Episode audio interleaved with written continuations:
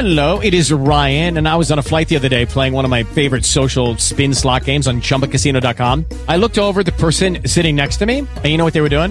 They were also playing Chumba Casino. Coincidence? I think not. Everybody's loving having fun with it. Chumba Casino is home to hundreds of casino style games that you can play for free anytime, anywhere, even at 30,000 feet. So sign up now at chumbacasino.com to claim your free welcome bonus. That's chumbacasino.com and live the Chumba life. No purchase necessary. Group. Void prohibited by law. See terms and conditions. 18 plus.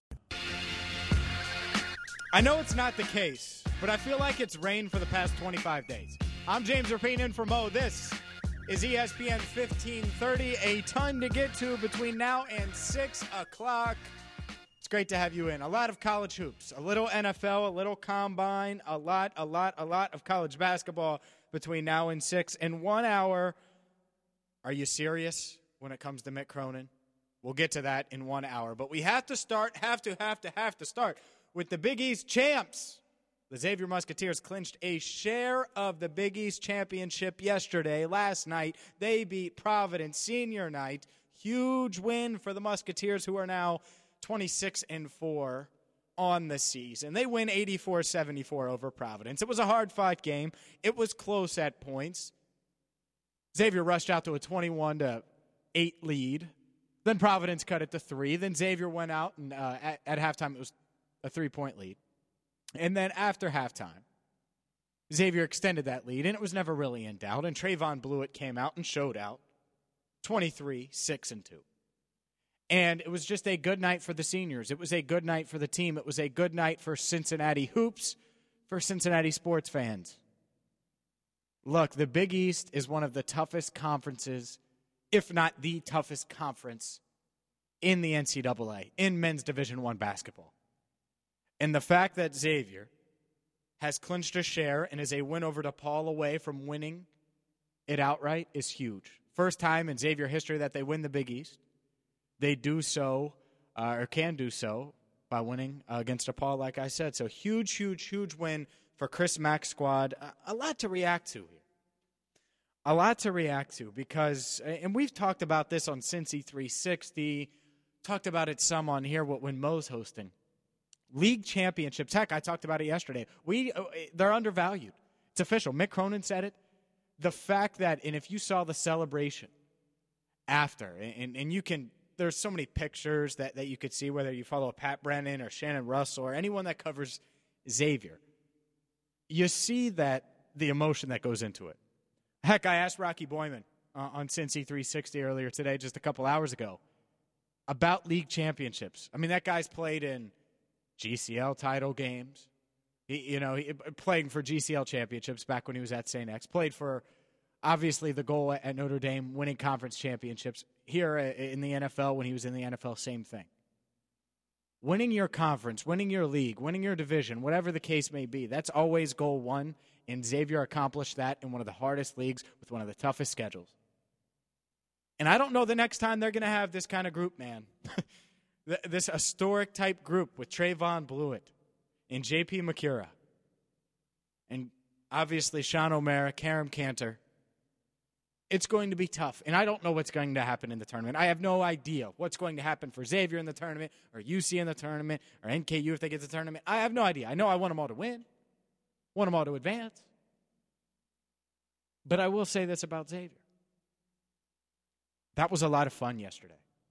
It was fun last night watching them celebrate. It was fun knowing when the game was decided and Trevon Bluiett knew he was going to the line, and then the, all of the fans were going to give him a, a walk off and a standing ovation for what he's done over the past four years for the fans, for the program. Second leading scorer in Xavier history. Stuff like that is awesome. That's why you enjoy college hoops, whether you're a Xavier fan or not. It's really cool to see moments like that. And so a lot of times we look ahead. A lot of times we look ahead to the, the tournament or what seed the, our, our, team, our favorite team is going to be, all of that, all of that stuff. And I get it. And there's a place for that and, and certainly a discussion. And I've had those discussions and you do, and that's just part of being a college basketball fan. But yesterday, regardless of what happened, Xavier could get upset in round one, and good God, I hope to God that doesn't happen. But that still won't take away from what I watched yesterday. that won't take away from the feeling Xavier fans get and Chris Mack gets, and, and they all get it when they and if they clinch an outright Big East championship. That's not going to change the banner that they'll put up because they're Big East champs in the Cintas Center. That's not going to change what Trevon Bluiett's done in his four years here in Cincinnati with Xavier. So I, I felt great yesterday, and hopefully you did too. I'd love to hear from Xavier fans, uh, college basketball fans. If you watch 513 749 1530 866 702 3776. Also on Twitter at James Rapien. We're also going to get into uh, Sean Miller, Arizona head coach. We're going to get into that in 10 minutes because he issued a statement today, talked to the media, and uh, didn't answer questions, I, I, don't believe. Just answered a, uh, issued a statement. And that's something that, that I want you to hear. You're going to want to hear it as well. Stay tuned for that coming up in about 10 minutes. But uh, speaking of coaches, let's hear from the head coach of the Xavier Musketeers because Chris Mack not only is the, he the winningest head coach of Musketeer history, not only is Xavier third in the country, number one in the Big East, 26 and 4, but they sent their seniors out last night in style. Here's Chris Mack after the game. Well, it goes without saying, I'm really happy for uh, our entire group, but specifically the seniors. You know, they came in and, and uh, been a great group and a fun group to work with. And, you know, I think um, it's hard. It's hard to do uh, what, what our team just did and uh, we, we, still want to finish the job. You know, we want to be better on Saturday than we were today, and uh, and we're going to need to be. But um, when you play Ed's team, they're, they're really um, they're really going to fight you. They're going to play hard. They're going to they're going to scrap. Uh, they're going to claw. They're going to figure out a way to make, to muddy the game up and, and compete for 40 minutes, and, and we knew that. But um, you, know, you, you feel that that pressure uh, of of wanting to get what you worked so hard for. So it's not going to come easy, and, and it hasn't. So uh, I'm really happy for our seniors. It was really cool to watch those guys go up on the ladder and cut the nets, and you know think back to when I recruited them and when they were in my office, and um, you know to to see them you know become Big East champions is something that they'll never forget. You know when they're my age and I'm in a box somewhere eight feet under, six feet under, they'll. Uh, they'll always be able to, to, to, think back to not only tonight, but all the uh, memories they had playing with a great group of guys. And like I said to them, we, we got a lot more to do. Uh, we had a great team a couple years ago and ended quickly, so uh, I don't want anybody to think that, you know, we're, we're by any means satisfied. That's Chris Mack after the game, and that's the the last part I love the most too. It was funny he made the joke he's going to be six feet under. That, awesome, and that's right. That shows the importance of league championships, by the way. Super important. Like think back. When did have you ever won a championship like in anything? In anything. It could be science science fair, it could be league title in elementary school, 7th grade, junior high, high school. You think back you're like, "Man, we were really good." That was so much fun. Xavier did that in arguably the best conference in, in college basketball. So hell yeah, they're going to look back and remember that. NKU they're going to look back and remember the Horizon League championship. If UC does what I hope they do tonight against Tulane, and then on Sunday against Wichita State, well then they're going to think back and be like, "Man, remember when we won the American League Conference, American Athletic Conference rather, the league championship?" That's what they're going to think about. So yes, league championships matter, conference championships, titles, whatever you want to call them, they matter, and I hope they're not done. As far as Xavier and what Chris Mack said there at the end, because how fun would it be? I don't know the next time Xavier's going to be this good. They're in a really good conference in the Big East. Villanova's not going anywhere, nowhere. They might be on their way to being the best program in the country for a while. And I know that sounds crazy when you have Duke and, and all those, you know, Duke and North Carolina and all the mainstays, but Villanova, they're built for, for a while. It feels that way. It feels like they're, they're not going anywhere in the Big East Conference. But as far as Xavier, I don't know. I don't know what Chris Mack's future is. No idea. I know that success, usually success brings opportunity. And he's the most winning he's the winningest head coach in Xavier history and he has the best team he's ever had probably this year. Could they go to the final four? I hope so. I hope they do. Could they do things that they've never done in program history? Yes, because I don't know the next time that Xavier's going to have a team this good with an NBA talent like Trevon Bluiett, with seniors that have been there for four years and paid their dues like Sean O'Mara. Like JP Macura, who's the perfect heel, but he also does all the hustle stuff that you ask for, that fans ask for, that coaches ask for. And if you are a fan of Xavier and you don't know the next time that you're going to get a team this good, you want to take advantage of it while you got it. I think they got it this year. I think the time is now, if you're Xavier, to cash in. By the way, Quentin Goodin, really, really good. That dude yesterday, I mean, he shot 70% from the field. He's taking care of the ball. Uh, I don't know, man. He's, he's rising. So they're in good hands there. He'll be a junior next year. Naji Marshall, I like him. He didn't play great yesterday, but but I like him as, as a freshman. So they have some pieces. Paul Scruggs, I think they're good at the guard spots. But uh, it'll be interesting to see the future. But I'm really, really excited for the next month or so for Xavier, for UC as well, which we'll get into. Chad Brendel coming up at 340. Talk a little more UC as well coming up at 330. But yeah, Xavier, excited. Congrats to Coach Matt. Congrats to the Xavier basketball program. Big East champs. Get your calls at 513 749 1530, 866 702 3776. But let's continue the college basketball conversation. But let's switch gears slightly.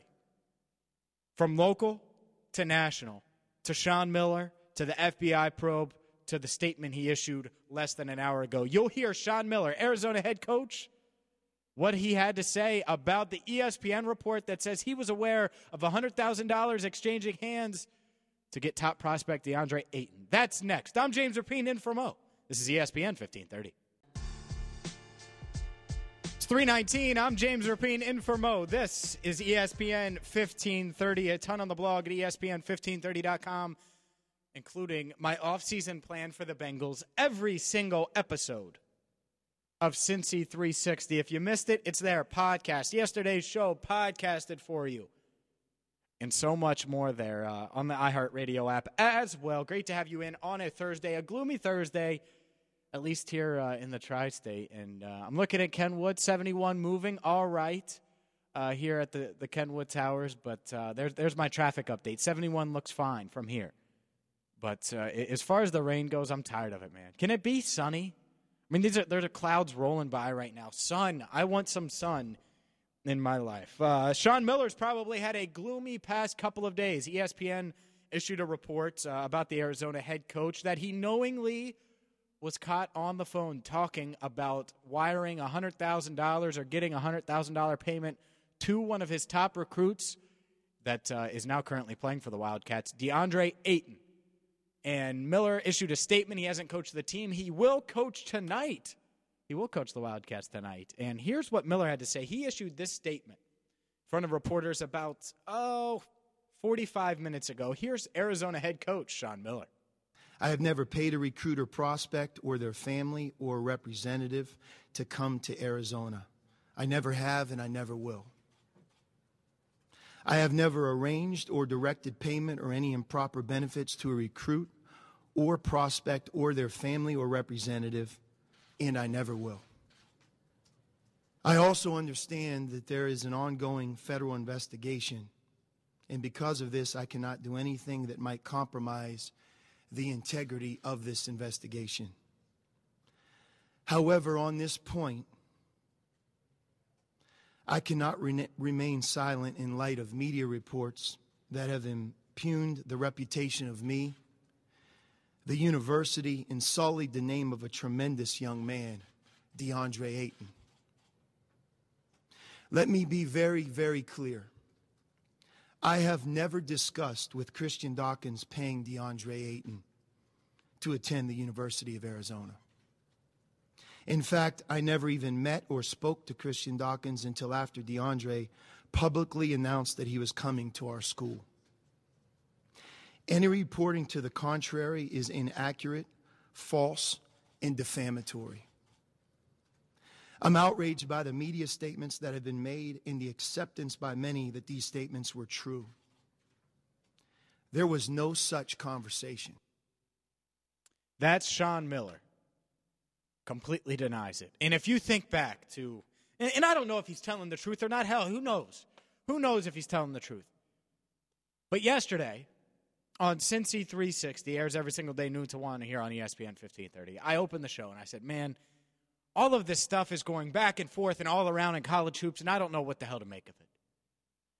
But here's what I do know some of it's going to be true, other stuff is going to come out, it's going to be false. There's going to be uh, a misquote here. ESPN's already offered multiple retractions on what they reported on Miller prior to his statement today about that report on the dates, the timeline, etc. We're in uncharted territory with college basketball in this FBI probe. Uncharted waters, unprecedented, whatever you want to say, that's what we're at. So I don't I'm not going to be the first to react to any of it. because usually in, in, in this territory, I don't I have no idea. I don't know if he did it or not. I don't know if the allegations are true. There's going to be a lot more. I think we're just scratching the surface here on because if the FBI spent that much time with Sean Miller, imagine what else they're looking into. And with that said, we just have to wait and see. I'm taking a wait and see approach with this. So many people reacted, and you heard Sean Miller there. So many people reacted. Imagine if he was innocent. I'm not saying he is. Imagine if he was and he had some of the, the biggest college basketball media analysts out there ripping him on Saturday night because of a report. The biggest, there was, I think Jay Bilas commented, and there was others that said they were really disappointed and they couldn't believe it, and Miller's career should be done. And imagine if that was you, and you didn't know it, or you weren't aware of it, or no payment was even even happened, and you completely deny it. Which, by the way, DeAndre Ayton denies it the player, and so does um, so does Sean Miller. So if everyone's in denial, we don't have proof. Well, now I'm in a wait and see approach, and I think that's just the best way to approach this entire thing. He's going to coach tonight against Stanford, according to ESPN's Jeff Goodman. You don't think Arizona, the school, isn't looking in it. There was a report that Sean Miller's lawyers met with Arizona, et cetera, et cetera. If they thought that this happened, they are they letting him coach? If they thought that the evidence was there, are they letting him coach tonight? I think the answer would be no. I think. Don't know that for sure. But it's just interesting, uh, this college hoops thing. And I'll get into this with Chad Brendel, Bearcat Journal. Can't wait to ask him about it coming up in uh, Oh, about 15 minutes. Because college hoops, we could talk about pay players, don't pay players. Maybe they should be in control of their likeness and be able to sell and, and, and populate themselves and, and take advantage of that. That's fine. We could go back and forth on that all day long. But I don't know if any of this stuff is true, if any of it's false, if it's in the middle. Usually it's in the middle. Usually when there's smoke, there's fire. Usually you have one extreme, the other. One says, I never did anything. The other side says they've done everything. Maybe it's somewhere in the middle. Usually that's where the truth is, but I have no idea. So, my rule for this, and maybe you look at it differently, and if you do, that's fine. But my rule for this is I'm going to wait and react once I get all of the information. Because right now, I don't think we're getting it all. I think that's fair to say. What are your thoughts on it? 513 749 1530 866 702 3776. Also on Twitter, at James Rapien. We'll get into some Bengals as well. We did a lot of Bengals on Cincy 360. Hear from Bengals Director of Player Personnel, Duke Tobin, next. Okay, round two. Name something that's not boring. A laundry? Ooh, a book club. Computer solitaire, huh? Ah, oh, sorry, we were looking for Chumba Casino. That's right. ChumbaCasino.com has over 100 casino style games. Join today and play for free for your chance to redeem some serious prizes. ChumbaCasino.com. No purchase necessary. Full prohibited by law. 18 plus terms and conditions apply. See website for details. When you drive a vehicle so reliable it's backed by a 10 year, 100,000 mile limited warranty, you stop thinking about what you can't do and start doing what you never thought possible. Visit your local Kia dealer today to see what you're capable of in a vehicle that inspires confidence around every corner. Kia, movement that inspires. Call 800 333 4KIA for details. Always drive safely. Limited inventory available. Warranties include 10 year 100,000 mile powertrain and 5 year 60,000 mile basic. Warranties are limited. See retailer for details. Next hour. We'll do a little Reds next hour as well. Little Mick Cronin coming up at 404 because I think it's insane. There's something that, that someone emailed Lance, and he put it up on his blog at ESPN1530.com. And I read it and I was shocked, to be honest. And I don't understand it. I can't comprehend it. So I'm going to ask you to help me do that coming up at 404. Chad Brendel, Bearcat Journal, coming up in 15 minutes. But up next, let's switch gears. We've done Xavier, we've done some national college hoops. How about we talk about the Bearcats? I'll do that next. I'm James Rapien. This is ESPN 1530. Oh, boy. I'm James Rapien in for Mo. this is ESPN 1530 on Twitter at James Rapien. Chad Brendel, BearcatJournal.com, coming up in uh, probably about 10 minutes or so, depending on how long the segment goes. Uh, Justin chimes in on Twitter. If the Bearcats had won the tougher conference for the first time with the better team, you all would be talking about them for hours. Xavier gets 10 minutes. Then it's on to Bearcat talk. Ridiculous. Except, Justin, no, no, no. So you're wrong um, eh, for, for a variety of reasons. One, Pat Brennan of the Cincinnati Enquirer, who covers Xavier, joining us at 420. Now, every single Thursday at this time, a gentleman by the name of Chad Brendel joins us. So he's already booked, bearcatjournal.com. I can ask him about Xavier if you want to, but I figured I'd wait to do that with, um, with Pat Brennan coming up at 420.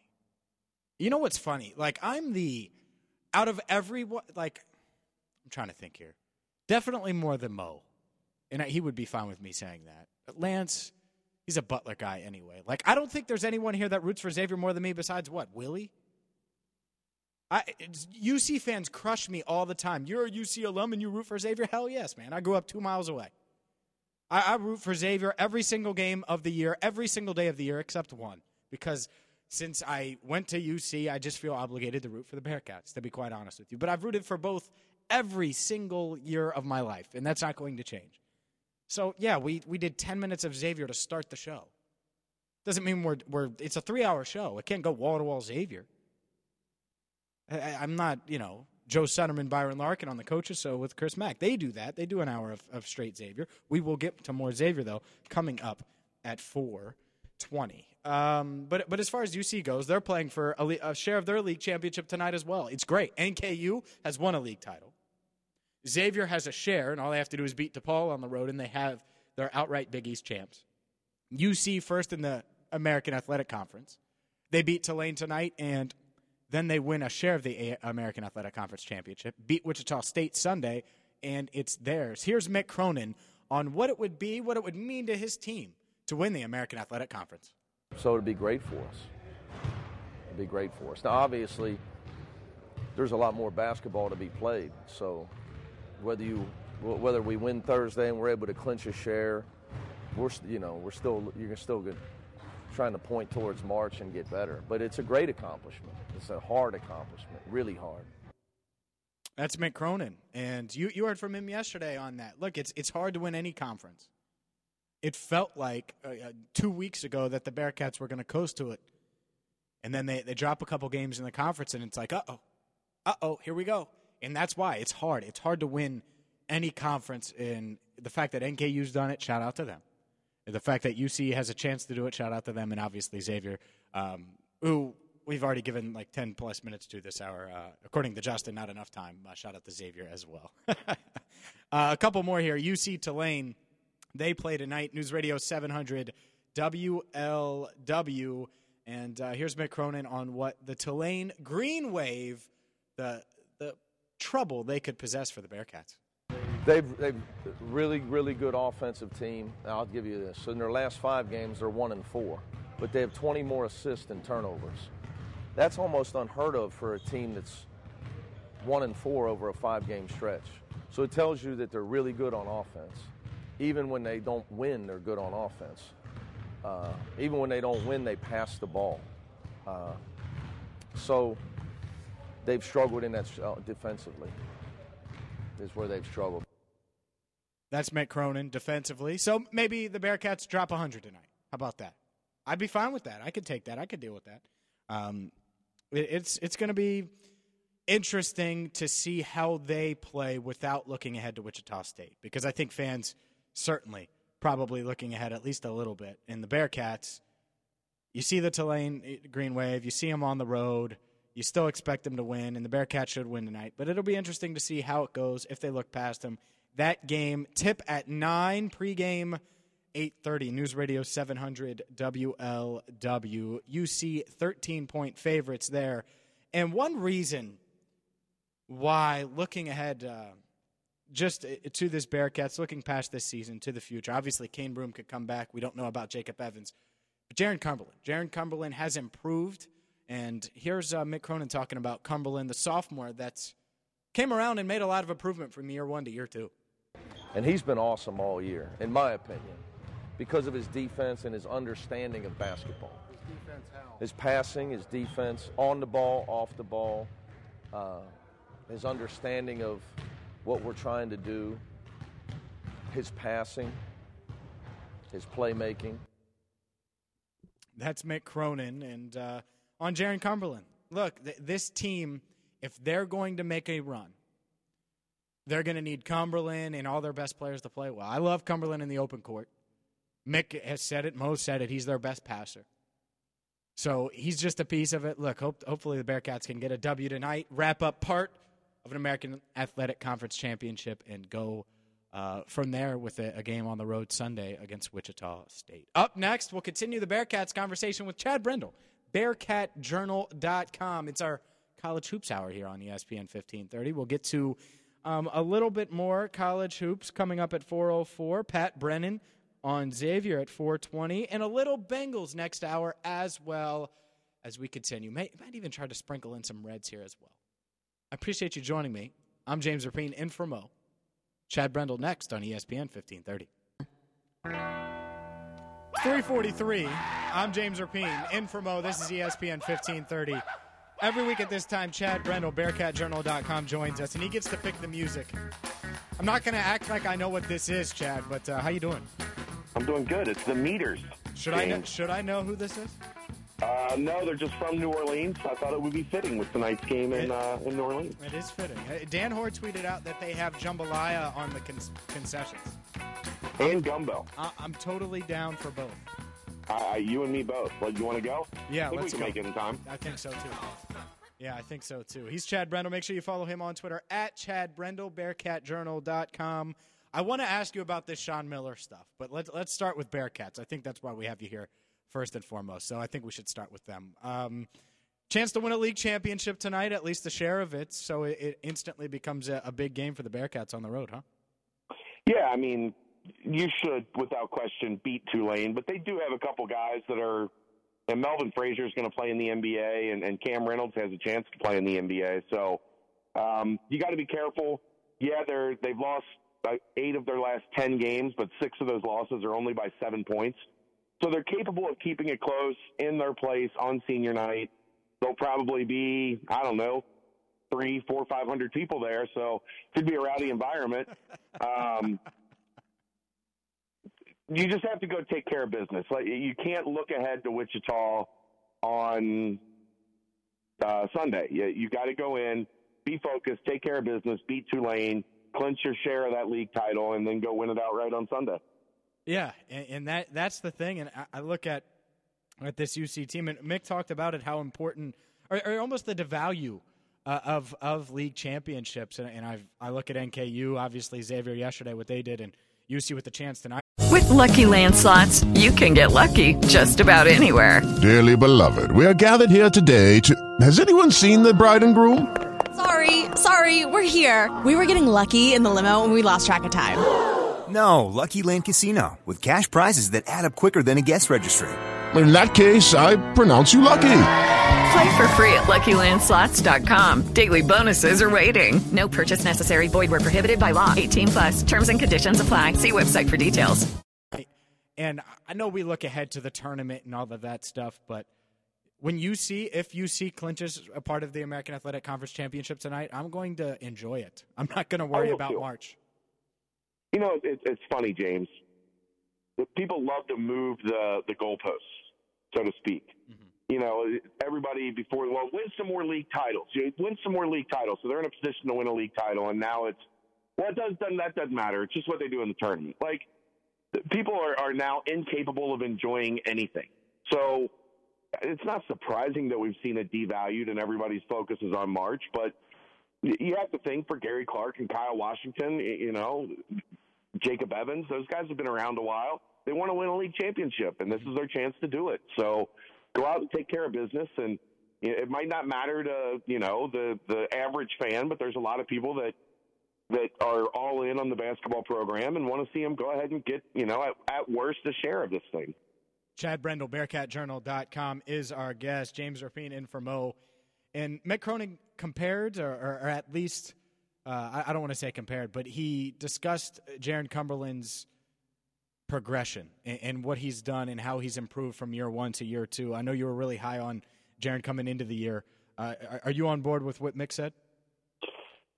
I mean, to the point that he said it, yeah, because I mean his floor game is exponentially better this year. And Jarron is a guy that if you saw him in high school, everybody that saw him wondered how is this kid going to play defense at the highest level. And not only has he been serviceable, he's been very good defensively. Um, so that's one aspect that it allows you to keep him on the floor longer. You're not having to go offense defense to get him in and out of the game. Um, he's really come a long way there. Uh, he's cut down some on the charges, and even now the ones that are called are like, "Are you kidding me?" Um, most of them are bad. So, in terms of his development, it, it's come a long way. Now we need to see him shoot from now through March like he did against Tulsa. If he can add the three point shot, a consistent, you know, 40% three point shot to everything else he's doing well, this team becomes exponentially more dangerous when you pair him with Evans and Clark and Washington, and now Cane Broome is starting to come on. All that talk of having five guys that can score on the floor now is starting to become very much a reality as we get to the end of the season.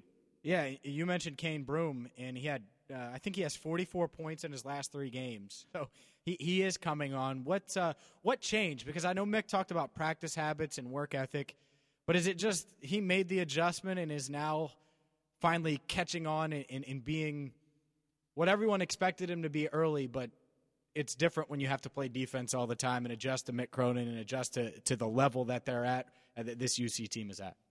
Well, I mean, not to take anything away from where he was at before, but that level of basketball is not high level basketball. Sure. You know, he was able, he was quicker and faster and and more smooth with the basketball than everyone he was playing against in that league when he was at Sacred Heart.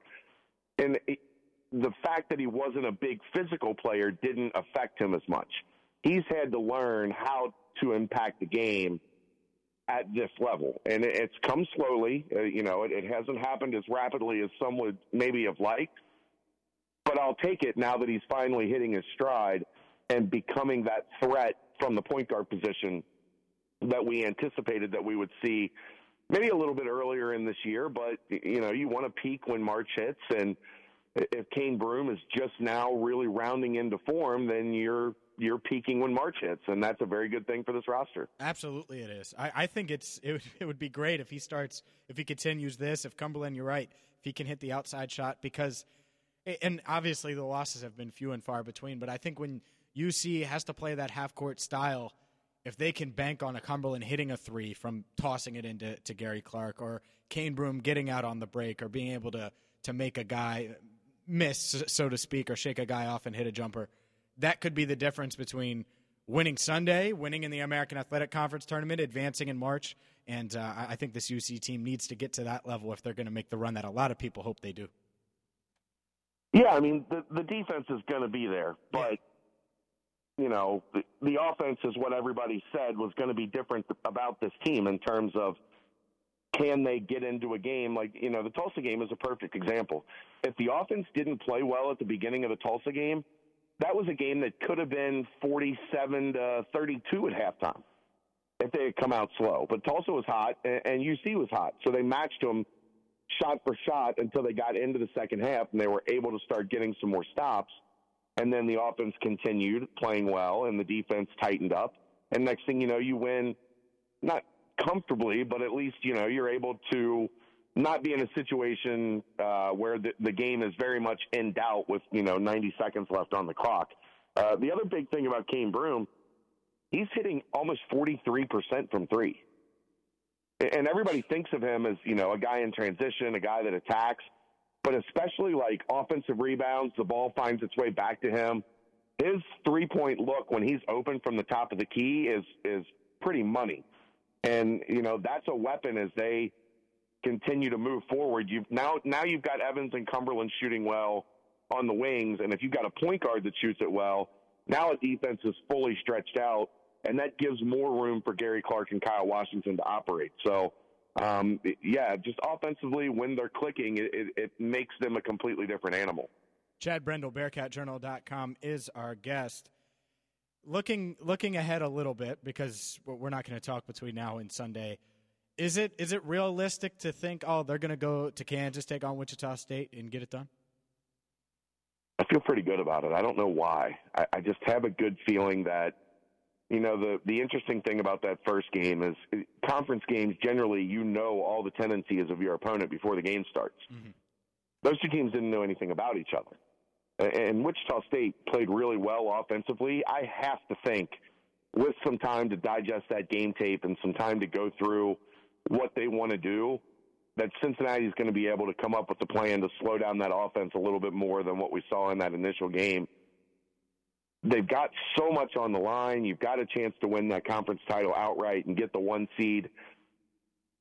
I, I, I hate being overconfident about something like that, but for some reason, I just feel like the veteran leadership on this team is gonna gonna have find out a way to get that job done uh, at Wichita in the return game. I, maybe I'm crazy. Maybe I, end up looking bad for that, but um, I have faith in, in Gary and Kyle and the leadership of this team. So I, I think they're going to have a very good chance. Now they got to go and execute. It's a, you know, it's going to be 11 a.m. Uh, in Kansas for that tip off on CBS. So awkward tip time, but I think they can do it. Yeah, I, I I feel the same way you do. I just don't think, and I can't see a scenario, and maybe it's it's stupid of me to, and maybe it's me just being a homer, where UC drops both games to Wichita State. I just, to me, I totally understood the split, and they they dropped one obviously at home, so I think UC gets them back. I just think that that's the natural thing with, with two teams that I think UC might be a little better than, but overall they're really good, both teams. Yeah, I mean, I think the thing I take away from that is James. I, I didn't feel UC played well really at all in that game. Agreed. And it was a two point game in the final seconds. Yeah. So if they play well, I think they've very much got a chance to win that game. And, and Wichita State has shown that they're a little vulnerable. Uh, they just beat Tulane by uh, what six points in that place. Yeah. And they've lost, you know, they they've lost a couple a game or two there this year. So I, I don't know. I, I just like their chances for some reason. And I usually am not, you know, th- talking to me over the year. Uh, there are games where I don't feel good about, and I make that clear. This one, for some reason, I feel pretty good about. Now it's only Thursday. You might call me Sunday, and I'm like, oh, I don't know. Yeah, I mean that's a, you might feel different about it tonight. Hopefully not. Um, he's Right. he's Chad Exactly. Brendel, Bearcat Journal. Dot. It is Ryan here, and I have a question for you. What do you do when you win? Like, are you a fist pumper, a woohooer, a hand clapper, a high fiver? I kind of like the high five, but if you want to hone in on those winning moves, check out Chumba Casino. At ChumbaCasino.com, choose from hundreds of social casino style games for your chance to redeem serious cash prizes. There are new game releases weekly, plus free daily bonuses. So don't wait. Start having the most fun ever at ChumbaCasino.com. No purchase necessary. VGW Group. Void were prohibited by law. See terms and conditions. 18 plus. com. Follow him on Twitter at Chad Brendel. Chad, I have to ask you, and Sean Miller, I, I played the audio earlier in the hour, denies it, but what are your thoughts on this whole thing with Arizona where he knew about money that went to DeAndre Ayton, didn't know, et cetera, et cetera, et cetera? Um, it, I think if you there's there was an article, and I don't know if you've seen it, that was produced by 24/7 Sports that that talked about the timeline not matching up. Yeah. Um, that's what I know of this situation. I here's my question, James. Like when when the initial FBI reports, when all that stuff came out, right? Yeah. Um, we saw transcripts of those wiretaps. We saw player one and team six, and you know everything was detailed and labeled. Why haven't we seen that from ESPN? From what I've heard, uh, Mark Schlabach never heard the wiretap and never had the transcript.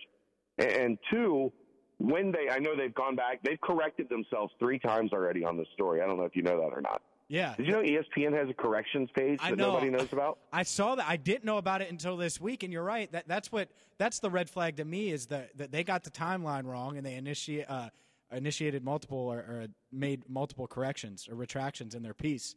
So if that happens, Sean Miller's denying it like crazy. I think there's at least some holes in the report. Well, here's here's another thing that Uh, you talk about the seedy underbelly of the college basketball world. Generally, most people know the person that is running the show for the main recruits. They know that this kid is attached to this AAU coach, or you know, this is their guy. Christian Dawkins had no involvement with DeAndre Ayton. It, it, you know, if if if you're looking for a payment to, to land DeAndre Ayton, you would absolutely not have been talking to Christian Dawkins. So that's the part that doesn't make, you know, really any sense. I- It, the whole timeline is off. Nothing really, nothing really adds up. And and I I fully expected Sean to come out today and and and act with the bravado and defiance that he had because the ESPN has quite a bit on Arizona and their program, obviously with the arrest of Book Richardson mm-hmm.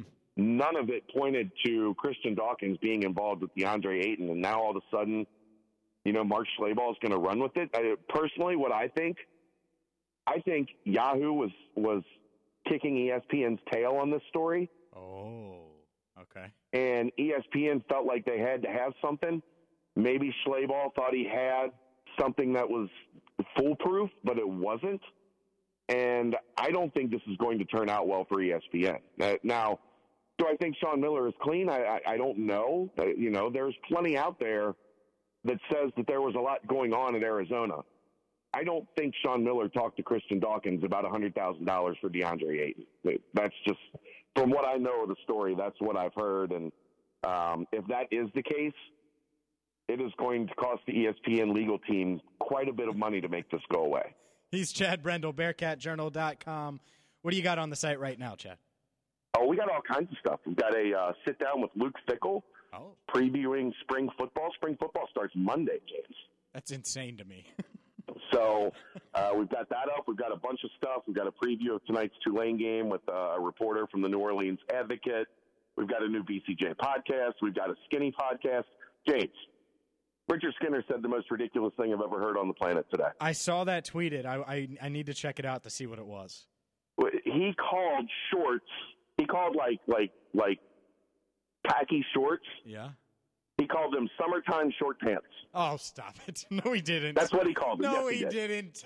And then he defended it the rest of the show. And we were like, "You mean shorts?"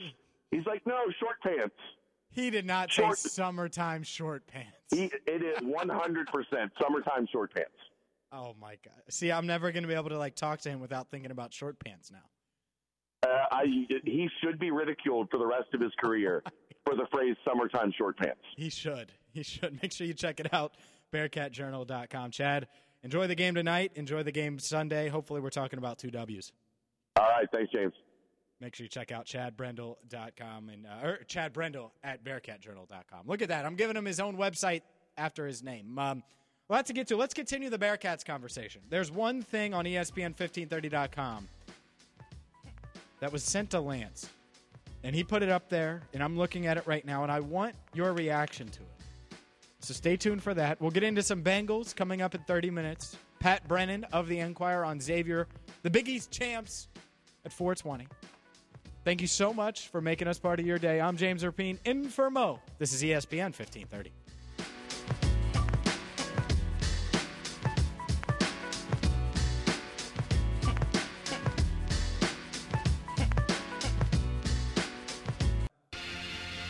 In 30 minutes, we'll talk Bengals. I'm James Rapien. This is ESPN 1530. A ton on E ESPN1530.com, including every single show from Mo to Lance, myself. All you do, you go to E ESPN1530.com and you click the podcast tab, and you'll see Lance, Mo, myself. You'll see the Bengals podcast, the FC Cincinnati podcast during the year.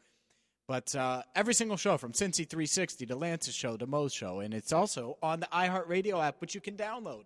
So make sure you check that out at E ESPN1530.com. We have a ton this hour. We're packed. Pack, pack, pack. Pat Brennan on Xavier in the Big East Championship. Cincinnati.com going to join us at 420. So that's like 14 minutes from right now. So stay tuned for that. Duke Tobin, Bengals Director of Player Personnel, coming up at 433. I'm going to try to get to some Reds this hour as well. We're packed. We'll see what we can fit in. And uh, next hour, we have college hoops. We have a little Bengals and some Bearcats as well. So uh, Xavier, Bearcats, Bengals in hour five, uh, in the five o'clock hour. But this is something I want to hear from you on. And I, I want to open up the lines at 513 749 1530 and 866 702 3776. And this is why. If you feel like this emailer does that emailed Mick Cronin, I want to give you a platform to expand upon that and, and discuss it. And because I, I'm not, I don't get you. I don't get you. There's an emailer, and his name is um, Evanton. And I'm not going to read the entire email, even though it is on Lance's blog at ESPN1530.com slash Lance. Here's, uh, I'll just read a couple lines from it. At one point, he, re- he refers to Mick Cronin as Marvin Cronin. He says, What is the statute of limitations on giving Mick credit for rebuilding UC basketball? He says he had led us to the tournament for seven straight years. He means has. 68 teams make the tournament. Our overall strength of schedule is 63. And then he looks back. He looks back at the glory years, and obviously they were great. The Huggins era, that Catitude era of the, the 90s and the early 2000s. He says, We were once big bad Bearcats. We were on the cover of Sports Illustrated. We'd stroll into a gym, and the intimidation of our players and coach was worth at least five points a, games, a game. Hugs controlled the refs, mixed stomps around the sidelines like Napoleon, cusses out officials, his players, even opposing uh, and even oppo- opposing players. He never sits down. He yells instructions the entire game. He smothers player creativity and offensive flow. I swear his players make mistakes because they are too busy looking at him. He's never happy, not even with a 40 point lead. And then has the nerve to get mad when fans or media ask him the very same uh, about the very same team deficiencies he's constantly pointing out. That's all I'll read from it, that entire thing on Lance's blog, ESPN1530.com. I have thoughts on this. Is there times that I think that Mick Cronin could maybe unleash the offense a little bit more, let his players run, and maybe the point guard looks over one too many times to get the play or to get instruction? Sure. Absolutely. But comparing Mick Cronin to Marvin Lewis is the most insane thing I think I've ever heard. Ever, ever, ever, ever, ever heard. That it's crazy to me. It, it, for, for so many reasons. It's crazy to act like Mick Cronin isn't doing exactly what any great coach would do with this roster. With this, and obviously the Bearcats have a great roster or a good roster. But what more do you expect them to do? They're 25 and 4. What's the bar? If Mick Cronin so far hasn't got to the bar, I mean, they're first in their conference. They have two games remaining. They control their own destiny in the conference. They're projected to be a three seed in the NCAA tournament. I think that could get to a two if everything goes right. What exactly are we talking about here? And it boils down to one thing admit you don't like Mick Cronin. when you get nitpicky with someone, and I've done this in my life, and you've done it, and, and, and we've all done it. When you just don't like someone, you nitpick. Look at them doing this, and whatever. They could be drinking a soda. Look at them drinking a soda. I freaking hate them. Mick Cronin yells at the officials. That's what we're getting nitpicky about. Guess who else did? Bob Huggins and most coaches. A lot of coaches do that. See, personally, I love Mick's fire that's irrelevant to the the entire um, the entire conversation of results or not because I don't think every coach needs to yell to get results. But Mick Cronin does it. That's his style, and his style's led to twenty five and four. And in this email, it goes on to point out how he's been to one Sweet Sixteen, how he hasn't made a run in March, how he's eliminated in the first or second round in X amount of time, six out of seven years. Okay, fine. It's March first. They're 25 and 4 in a position to win the league, in a position to win the conference championship, in a position to get a really high seed. And Mick Cronin can't make a run in March yet because, well, March Madness doesn't start for a couple weeks. So the beef with him What is it? Is it losing by to Houston by five? Losing to Wichita State by four? Really? No, it's that you don't like him. And I want to hear from fans because I know you're out there. Bearcats fans who look at Mick and then they look at Hugs and they're like, oh man, it was so much better with Bob Huggins. And I look at it and I think it's, it might not be equally the same. Part of that has to do with the conference. People forget. And I, I said this to Mo and he was like, yeah, Conference USA was really good. And it was. Do you forget Conference USA? Memphis at times. Charlotte at times was all right, but Marquette, Louisville, that conference was pretty freaking good. So when you talk about strength of schedule, okay, that's part of it. So I don't know. I, I look at this and I just think it's silly. I think it's silly that we look back and we glorify one coach and the other one who I get it. He hasn't made a Final Four yet, but outside of making a Final Four run and longevity, because the amount of years he's been here versus what Huggins was, what's the difference? What's the difference in the two? Perception, likability, relatability. I don't care. I don't. I don't need Mick Cronin to be relatable to everybody. I want him to get W's. They're 25 and 4. I don't care who you're playing every week. They're 25 and 4. Win the conference tonight. Yes. They lose to Tulane tonight and it's they score 35 points on offense and you critique that absolutely. I get it. I understand that aspect. But being nitpicky because he complains to the officials too much or being nitpicky because he's his sideline demeanor, that's the silliest thing. People do that. People here do that with Brian Kelly now at Notre Dame. And they never noticed it when he was at UC. But he did it at UC. Ask Tony Pike. He did that stuff at UC. He lost his mind, but no one points it out. Why? Because we liked Brian Kelly then. Now, psh, we'll be nitpicky. He left us. So this email, fine. Eh, the, the one legitimate thing in here, yeah, does Mick sometimes, do I think that the, the point guard turns to his coach too much? Sure. But that's a lot of coaches. And if that's the biggest gripe that someone has about a 25 and 4 basketball team, I think you're living pretty good. It's rich people problems. That's first world problems. Whatever phrase you want to use, that's what it is.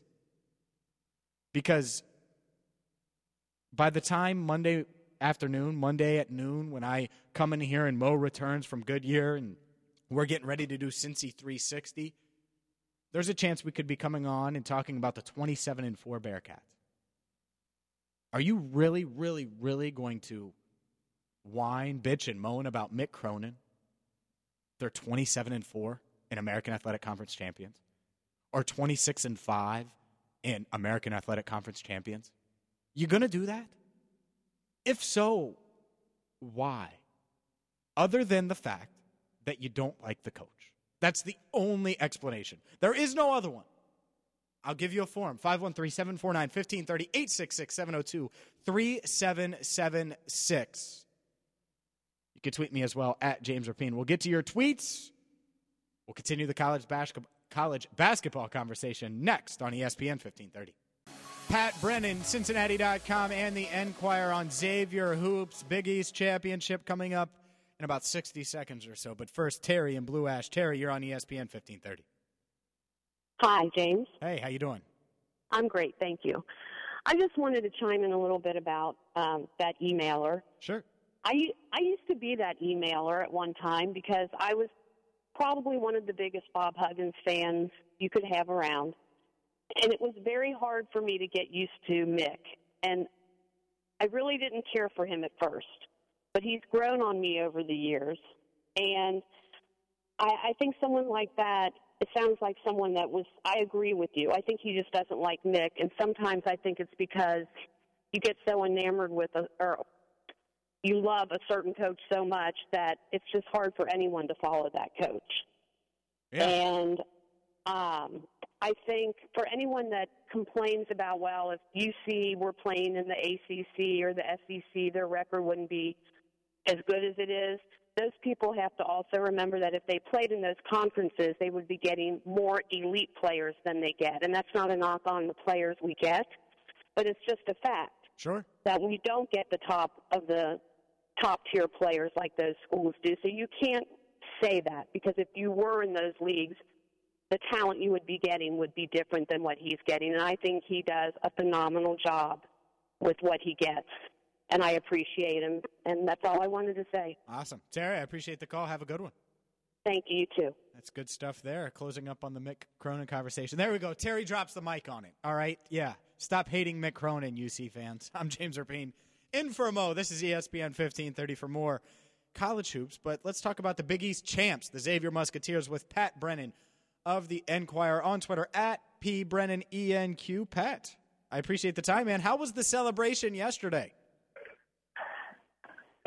James, it was wild, man. Uh, it's it's always a special time, uh, even for the beat writers to, you know, watch and be kind of caught up in the chaos, the beautiful chaos of what, you know, the kind of scenes that transpired at Cintas Center last night. The confetti was raining down, and uh, the players are cutting the nets down, and it was great. You know, you get to know some of these players. You um, you're certainly happy for them to see them reach their goals, and it was just, uh, you know, it, it's not something you get to experience. It's something Xavier's been chasing for a long time.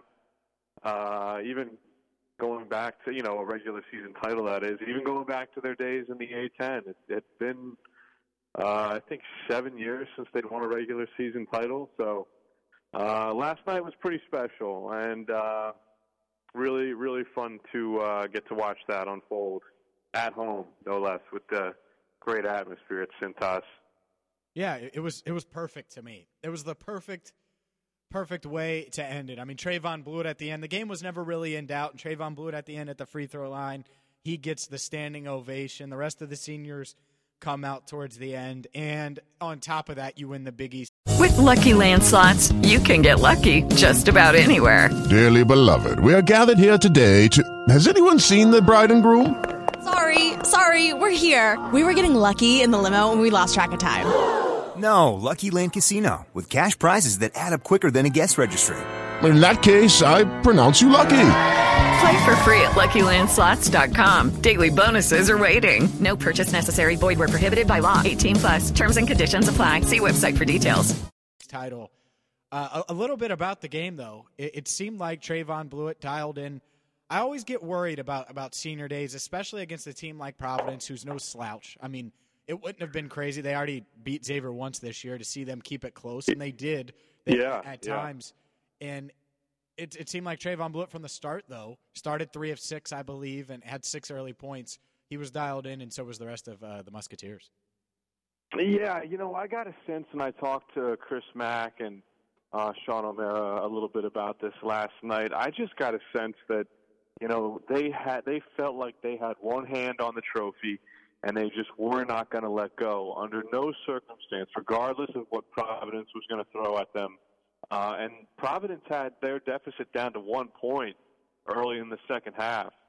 Uh, and I, it was a little bit tense, um, at least from the fan perspective in the arena. But I just never, I never really got the sense. Xavier always felt like it was in control. And on their home court with the seniors, with everything the senior class accomplished, uh, I just, you know, call me biased because maybe I'm because I'm around this team every day, but I just didn't think they were going to let it get away, and they didn't. Ultimately, like you said, there was uh, really no doubt um, coming down the stretch that Xavier was going to finish this out the way they needed to, and um, yeah, Trevon looked fantastic right from the outset, and then he finished very strong. Uh, Sean O'Mara played; he was uh, very active in the opening minutes of the game. They clearly wanted to set a tone, and it was a tone that I think largely they were able to maintain uh, throughout the 40 minutes, with uh, a few exceptions, but certainly not enough to let Providence well and truly back into the game. And ultimately, it was a tone that saw them to the uh, the clinching win that they needed. Pat Brennan of the Enquirer is our guest on Twitter at pbrennanenq. Yeah, and Quentin Goodin Quentin Goodin's shining, man. I, I look at and obviously there's there's plenty between now and in the end of the year, but Quentin Goodin heading into his junior year, I look at that and it, it just seems like the the backcourt is safe in safe hands with Goodin uh, heading into his junior season. Yeah, absolutely. You know what Quentin Goodin has become since he got kind of thrust into this role of running point for Xavier after Edmond Sumner got hurt. Uh, I think that was late late last January, January 2017. Anyway, he's had uh, 13 or 14 months in this role now, and he looks like he's been at it for four seasons. I mean, the guy is just. Um, he's unrecognizable from when he got to campus Yeah. in August of 2016. Uh, the, and- I think the ceiling is still incredibly high for for Quentin, but he certainly is a player that um, you know, he he used to be a guy as recently as I think the non-conference season where if you got a contribution from him, like a significant offensive contribution from him, okay, great, we'll certainly take that if we're Xavier. But you didn't bank on that, and now you can kind of bank on it. Uh, Quentin Goodin is as reliable a scorer, certainly in the last ten games, as Xavier has, and um, I have every reason to think. I think he could be a real, um, a real wild card kind of player that other teams might overlook as they kind of scurry to focus on Bluiett and Kerem Kanter. I think Goodin is a player that could uh, maybe have a, a little bit of a. We know him well here in Cincinnati. I think he could have a little bit of a coming out party this March. Yeah, I think so too. I think that's there'll, there'll be a time if, if Xavier makes a run where Quentin Goodin makes a play that you're like, oh man, that just saved them the game. Yeah. But uh, Yeah. w- w- one other thing I, I want to get to as far as last night. What we've talked about it. I had you on before. I think both Villanova matchups, and and Mhm. it's just cry, kind of crazy to me that we're here with Xavier. They got to beat DePaul and they're outright Big East champs, and yet they still haven't knocked off Villanova. It's just it's a great thing. I just I never if you would have told me at the beginning of the season, I'm like, yeah, you probably have to beat Villanova once if you want to win the Big East, and Yeah. it- it's not the Yeah. case. Yeah, yeah, it's it's incredible. I was almost tempted to ask Chris Mack about it, and then obviously you realize that you take not only you know just like you take a conference win uh, in the regular season under any circumstance, you're not going to quibble when it comes to the Big East title. Um, and there are two arguments to that. Yeah, I think there is. I, I really do, James. Think there is a little bit of an asterisk because they didn't beat Villanova.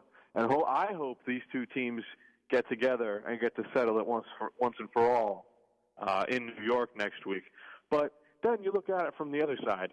Xavier was able to take care of business uh, against teams that Villanova did not, and for that reason, Xavier is completely deserving of this Big East title.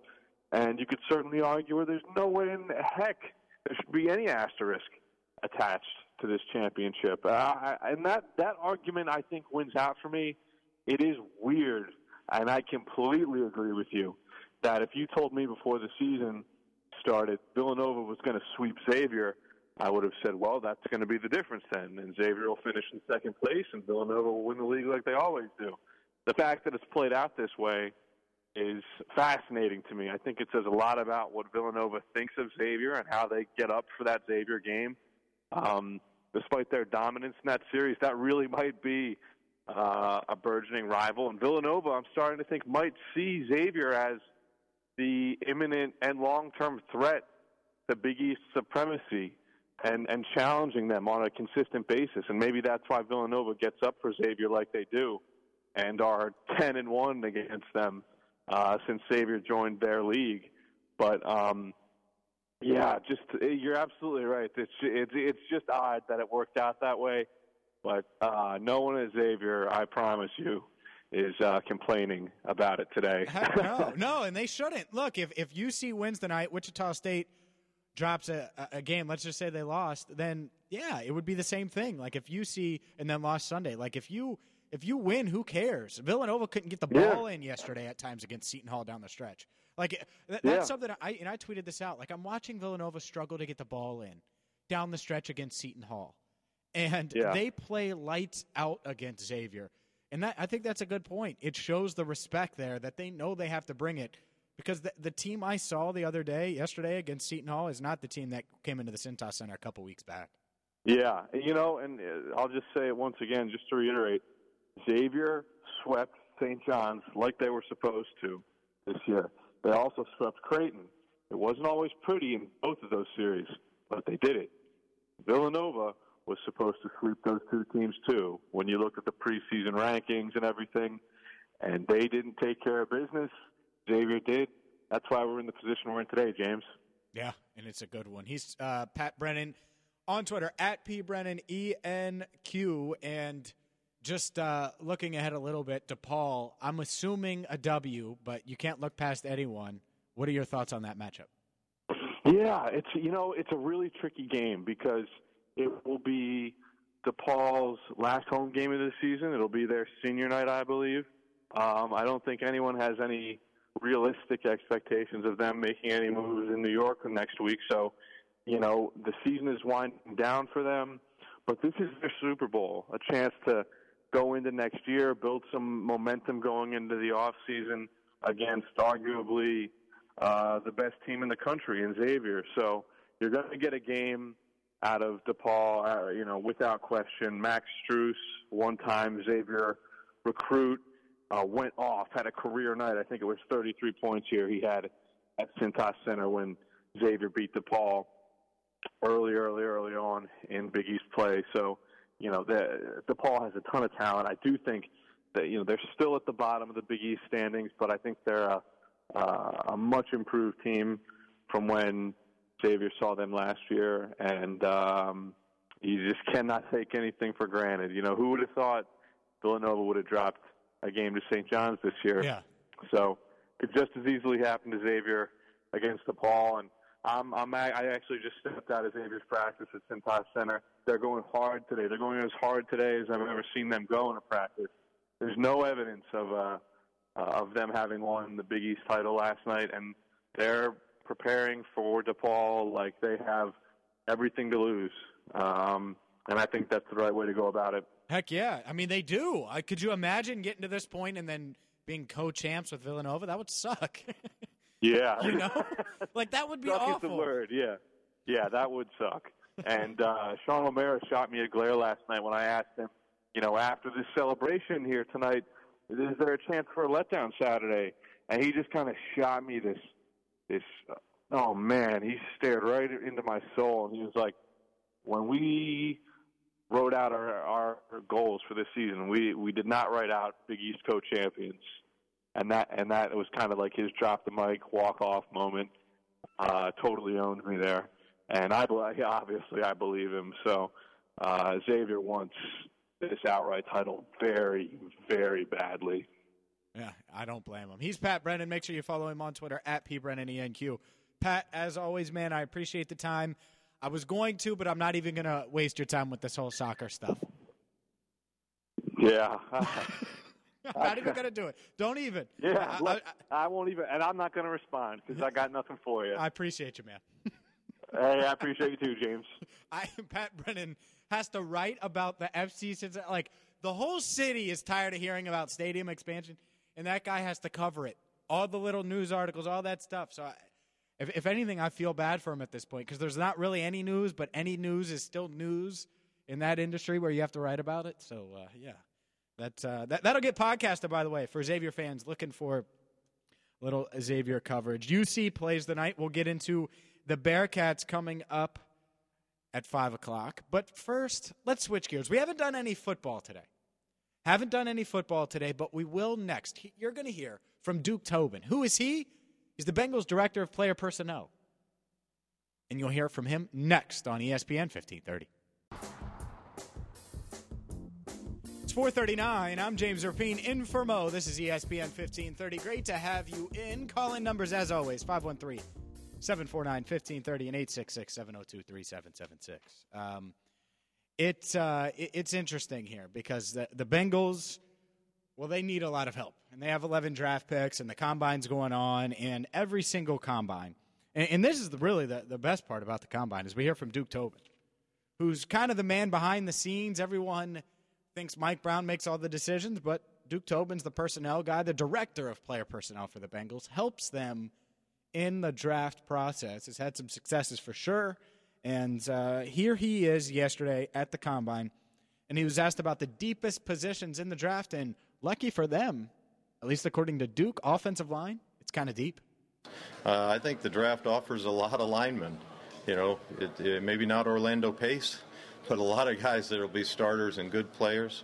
Uh, I think I think there's uh, there's depth on, depth on defense. I think there are big interior defensive linemen. Uh, I think there's a number of safeties. The corners is a good group. So I think it's a it's a good draft altogether, and, and there's a lot of good talent to be, to be had. That's Duke Tobin, and it's it's one of those things where you, you look at this draft, you see what are their needs, offensive line. He said that there's depth there, so maybe they can address their offensive line needs. One thing that uh, this offseason that's going to be talked about, for better for worse, is AJ McCarron. Is he a starter? Is he not? Duke Tobin was asked about McCarron yesterday, and if he could be an effective starter in the NFL, here's Duke Tobin. Uh, the question is, do I believe he can be an effective starter? I do, being around him. Uh, his mental makeup is what you want, his competitiveness is what you want. Um, only time will tell. I, I, think with quarterbacks, it's it's situation, opportunity, what's around them, uh, what you ask them to do. So I think any quarterback needs all that to align to be ultimately successful. But we've got a lot of uh, belief in AJ McCarron. You know, that's uh, that's what I've said for for the years he's been with us, and we still believe that. There you go. He thinks he can be a starter, which is why they didn't move on from him or give him a chance to start this past offseason.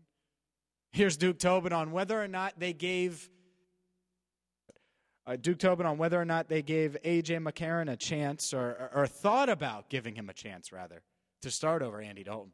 Question is, did we consider starting him over Dalton? And the answer is no. We feel we feel very confident, confident and comfortable with Andy Dalton as our our starting quarterback. Uh, we felt good if AJ had to go in the game. Um, but uh, you know, we feel good about what Andy's done. Andy's been able to play at the top of the league in the past. We've got to play better around him. We've got to support him with a better running game, uh, better pass protection. Uh, we, we've got to. Uh, uh, he's got to make more explosive plays down the field, uh, and that's part of the wideouts job, part of the tight ends job, and and and part him. Uh, we've got to connect on those long plays, and, and Andy's going to work on that and has been working on it. And we think that uh, you know the sky's the limit for Andy, in our opinion. So we did not. That's interesting. The sky's the limit for Andy. Look, there's a lot of Andy Dalton supporters. There's a lot of people that aren't a fan of Andy Dalton's performance. I will say this. The idea that he, he's going to get Im- uh, improved tremendously throwing the ball downfield, I think that's silly. I do think that if you're going to build around him, you got to do it in free agency. I'm the draft guy, right? I'm more focused on free agency for the Bengals. They have to get established veterans in here that can help the line. They have to. It's that simple. So we could talk about the combine and numbers, and Rocky and I, if you're looking for Bengals, went wall to wall Bengals today on Cincy 360 podcast up, ESPN1530.com, um, and on the iHeartRadio app. Just search James Rapien. Up next, We'll fit in a little bit of Reds before we get back into college hoops. It's it's a heavy college hoops show, but I want to talk a bit of a little Reds. You're going to hear from Jonathan Mayo, MLBPipeline.com next on ESPN 1530. It's 448. I'm James Rapien. Next hour, Joe Goodberry of The Athletic joining us at, uh, at 520. We'll get into some college hoops as well at 504. And uh, let's see here. A little Bearcats, a little Musketeers between now and 6 o'clock. But I wanted to fit in a little Reds because it's almost baseball season, even though it doesn't feel like an opening day. If I can do some quick math, 28 days away. And um, for more on that, Jonathan Mayo joined me on the show yesterday, MLB Pipeline. This entire interview on the podcast page, ESPN1530.com, also the iHeartRadio app. I asked Jonathan about some of the, the Reds' top prospects, and I want you to hear about it. First one, Jesse Winker, a guy who's going to get a lot of playing time, expected to get a lot of playing time for the Reds this season. He's their fourth outfielder. Here's Mayo on what Winker brings to the Reds. He just hits, you know, with, with very small exceptions. He hits and he gets on base. Uh, he doesn't strike out. Uh, you know, power maybe isn't what people thought, although he hit for more power when he was in the big leagues. I kind of think that he's the kind of guy who's always been hit over power and that the power would come late. And sometimes for those guys, it doesn't really show up until they get to the big leagues. Now, I don't know that he's going to, whether he slugged five, almost 530 in the big leagues. Will he do that? I don't know. But, I mean, this is a guy who is, you know, I think is a 300 hitter.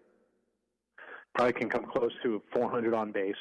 He's going to drive in runs, even if he doesn't hit for home run power. He's going to hit a lot of doubles. Uh, so he's he's just going to hit and, and keep hitting. I mean, and uh, I, I thought for a little while now that he deserved a chance just to go out there and do that on a daily basis, and and you'll get an appreciation for what he can do. And it's got to be the bat. He's okay in the outfield, but he's but he's not particularly uh, adept at it. You know, fringy, maybe average at best um, in in the corners. And Judy was boring. Hello. Then Judy discovered ChumbaCasino.com. It's my little escape. Now Judy's the life of the party. Oh, baby, Mama's bringing home the bacon. Whoa, take it easy, Judy. The Chumba life is for everybody. So go to ChumbaCasino.com and play over 100 casino style games. Join today and play for free for your chance to redeem some serious prizes. ChumbaCasino.com. No purchase necessary. Void where prohibited by law. 18 plus terms and conditions apply. See website for details. uh, so it's the bat that's going to have to keep him in the lineup. But I think it's more than good enough to keep him there. Jonathan Mayo, MLBpipeline.com, is our guest. Follow him on Twitter at Jonathan Mayo. The Reds coming in eighth uh, in farm system rankings for MLBpipeline.com. Hunter Greene's a guy. Obviously, we know he's on the cover of, of Sports Illustrated. Everyone knows about him. Um, i- is, there uh, what what do you project him to be? He's still really young. People here in Cincinnati probably years away from seeing him. But but a guy like Hunter Greene, what uh, obviously there's a lot to like, but what stands out with him? Oh, the 80 fastball's pretty good. Um, you know, he's an interesting one to figure out because you could project whatever you want. You know, I mean, he could be the greatest starting pitcher we've seen in a generation. Uh, but you know, we don't know. There's there's a little bit of an unknown because he didn't throw a ton, his, especially in his senior year. But he's athletic. This guy would have been a first round draft pick as a position player. Um, he goes 100 miles an hour without effort.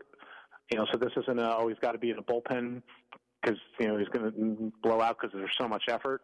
Uh, he commands the baseball really well.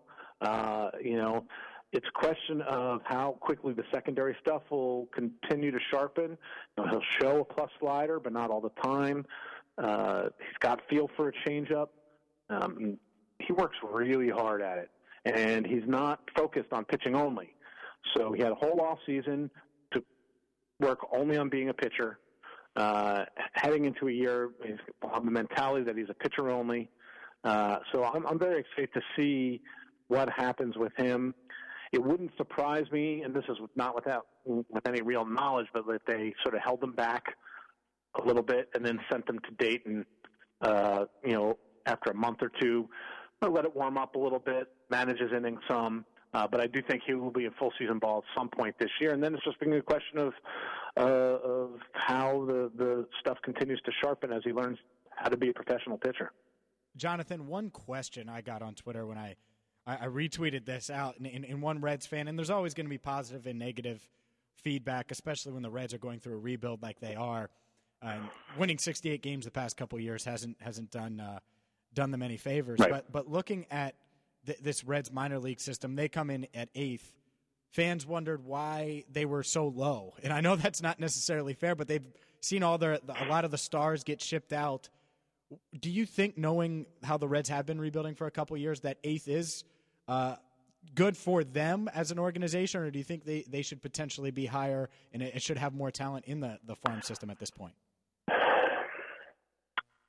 You know, I think you could argue that, especially some of the early trades when they first were rebuilding, did not net the you know the caliber player that they you know maybe they hoped they were getting. Um, but you know they've also had some of the guys in their system graduate. Uh, a lot of those guys are in the big leagues now, so you have to keep in mind that we're not taking into account the fact that Sal Romano and Robert Stephenson and Amir Garrett, even though he was very up and down, um, you know, these are guys that are no longer considered prospects. So there's there's some depth in terms of young players who aren't prospects that if you were going to figure them into it would add to the depth and maybe push them up another spot or two. Um, but I mean, I understand the frustration because you look at uh, you know teams that will be ahead of them on the top ten list. We haven't gone to the Braves yet. Obviously, they had the top farm system in all baseball last year, and they you know they went in full and rebuild. Um, and you know some teams have done that, uh, you know, maybe a little bit better than others, and maybe at times the Reds fell a little short in getting returned. But I think that the combination of who they did get, combined with their aggressive moves in the international market, and what they've done in the last couple of drafts, then you then you sort of consider those, as I said, graduated off prospect list, but not fully established big league veteran guys there's there's a lot to, to feel positive about. I think that it's, it's all heading in the right direction.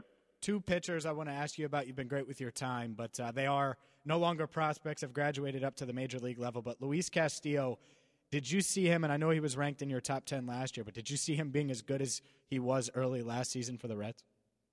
No, um, I did not. um, you know, and, and there's uh, you know it happens in both directions, right? When you have high expectations for a guy and uh, they fall short, uh, and then the flip side is a guy like Castillo, who you're like, well, he's always kind of been interesting. Uh, he's always had good stuff, but you know, I, I don't expect him to be that good. Um, and I think you know he he it just all came together for him a lot better than it had. He had thrown, he was throwing well in the minors, you know, before he he came up. Um, you know, he started missing more bats. Uh, I think he found a good mix of commanding the ball and and not just throwing strikes. He went from throwing strikes to throwing quality strikes, and and that's a tough lesson to learn because you know you you tend to, as a fan, even you check walk rate and things like that, and his walk rate has always been pretty good. You know, in the minors it was about two and a half per nine, um, but, but he was always a guy that did not have the kind of results that you necessarily thought you should see, given how good the stuff was, and he took you know a nice step forward in 2016. Um, with the Marlins, uh, and then they kind of put it all together at the upper levels with uh, with the Reds, and yeah, he he far outstripped I think anything anybody could have hoped for, and you know, hopefully for the Reds it continues because that big league rotation has you know a whole lot of question marks. Yeah. They're basically all question marks. Jonathan Yeah. Bell, MLBpipeline.com. Uh, one more for you, and, and he's another question mark. And we saw good from him last year, bad, and he was injured at points. Uh, Amir Garrett, you mentioned him. What are, are your thoughts on him and how he uh, stacks up? Because it, it, at least now, it seems like he might end up in AAA to start the season. Yeah, and then I think it's going to be a question of how he reacts to that. Um, he's such a major competitor that he could do one of two things. He could use that and sulk, or he could use that as motivation. Um, I'd like to hope that he goes towards the uh, the latter uh, choice because the the stuff is good. He's got all the things you'd want to be a middle of the rotation starter. Um, you know, I think he kind of raised the expectation level with how well how well he pitched in 2016. You know, and getting up to to AAA and throwing a ton of innings. And you know, this is a guy you have to remember that when he entered pro ball, he was still trying to play college basketball. He hadn't pitched a whole lot in his career. Uh, so, like in a lot of ways, he got there faster than I was expecting, but then didn't handle it well. You know, once he started having some problems, uh, it snowballed. Uh, it snowballed on him. And the the biggest thing I think was the, the command, uh, which he had worked so hard to improve over the course of his climb through the minor leagues. And he's a really good athlete. Uh, I think he's going to get there. Uh, hopefully, he gets another opportunity at some point uh, this year, uh, because I think if he languishes for too long, that could affect him adversely. Um, you know, maybe at some point they'll want to consider using some of the depth to to make some trades, especially if some of these question marks, uh, you know, answer the bell and pitch well. That entire thing, that's Jonathan Mayo, MLBpipeline.com. That entire thing's E ESPN1530.com. So you can check that out there. All you do is you go to E ESPN1530.com. There's a podcast page, and every single interview we do here E ESPN 1530 is posted. Everything, every single show, interviews, so much more. Whether you want Xavier, Rick Broering, and Pat Brennan, whether you want UC, speaking of those two, we're going to get into those next. I'm James Rapien in for Mo. You'll hear from Chris Mack. You'll hear from Mick Cronin starting at 5.04. Thank you so much for being with us today. College Hoops is next on ESPN 1530.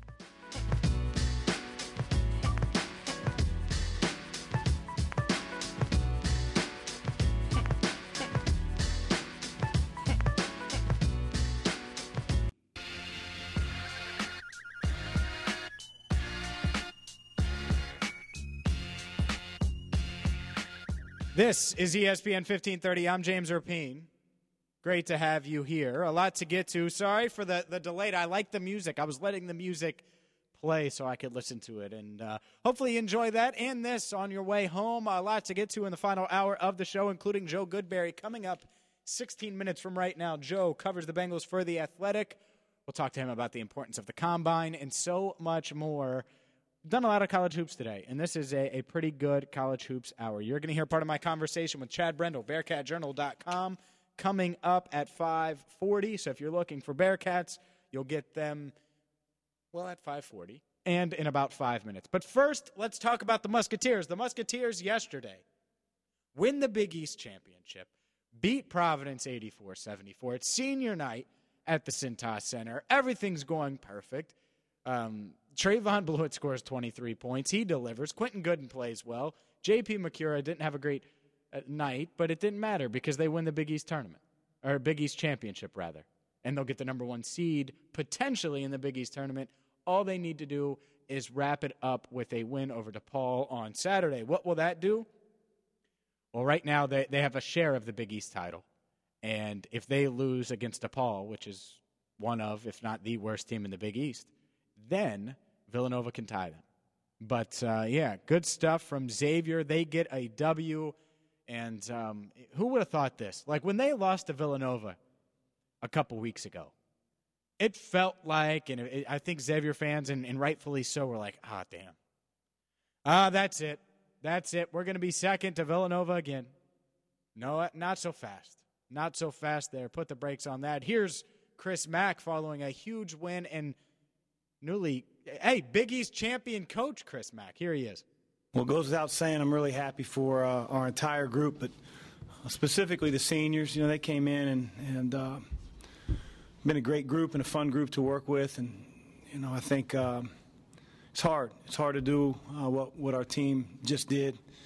And uh, we, we still want to finish the job. You know, we want to be better on Saturday than we were today.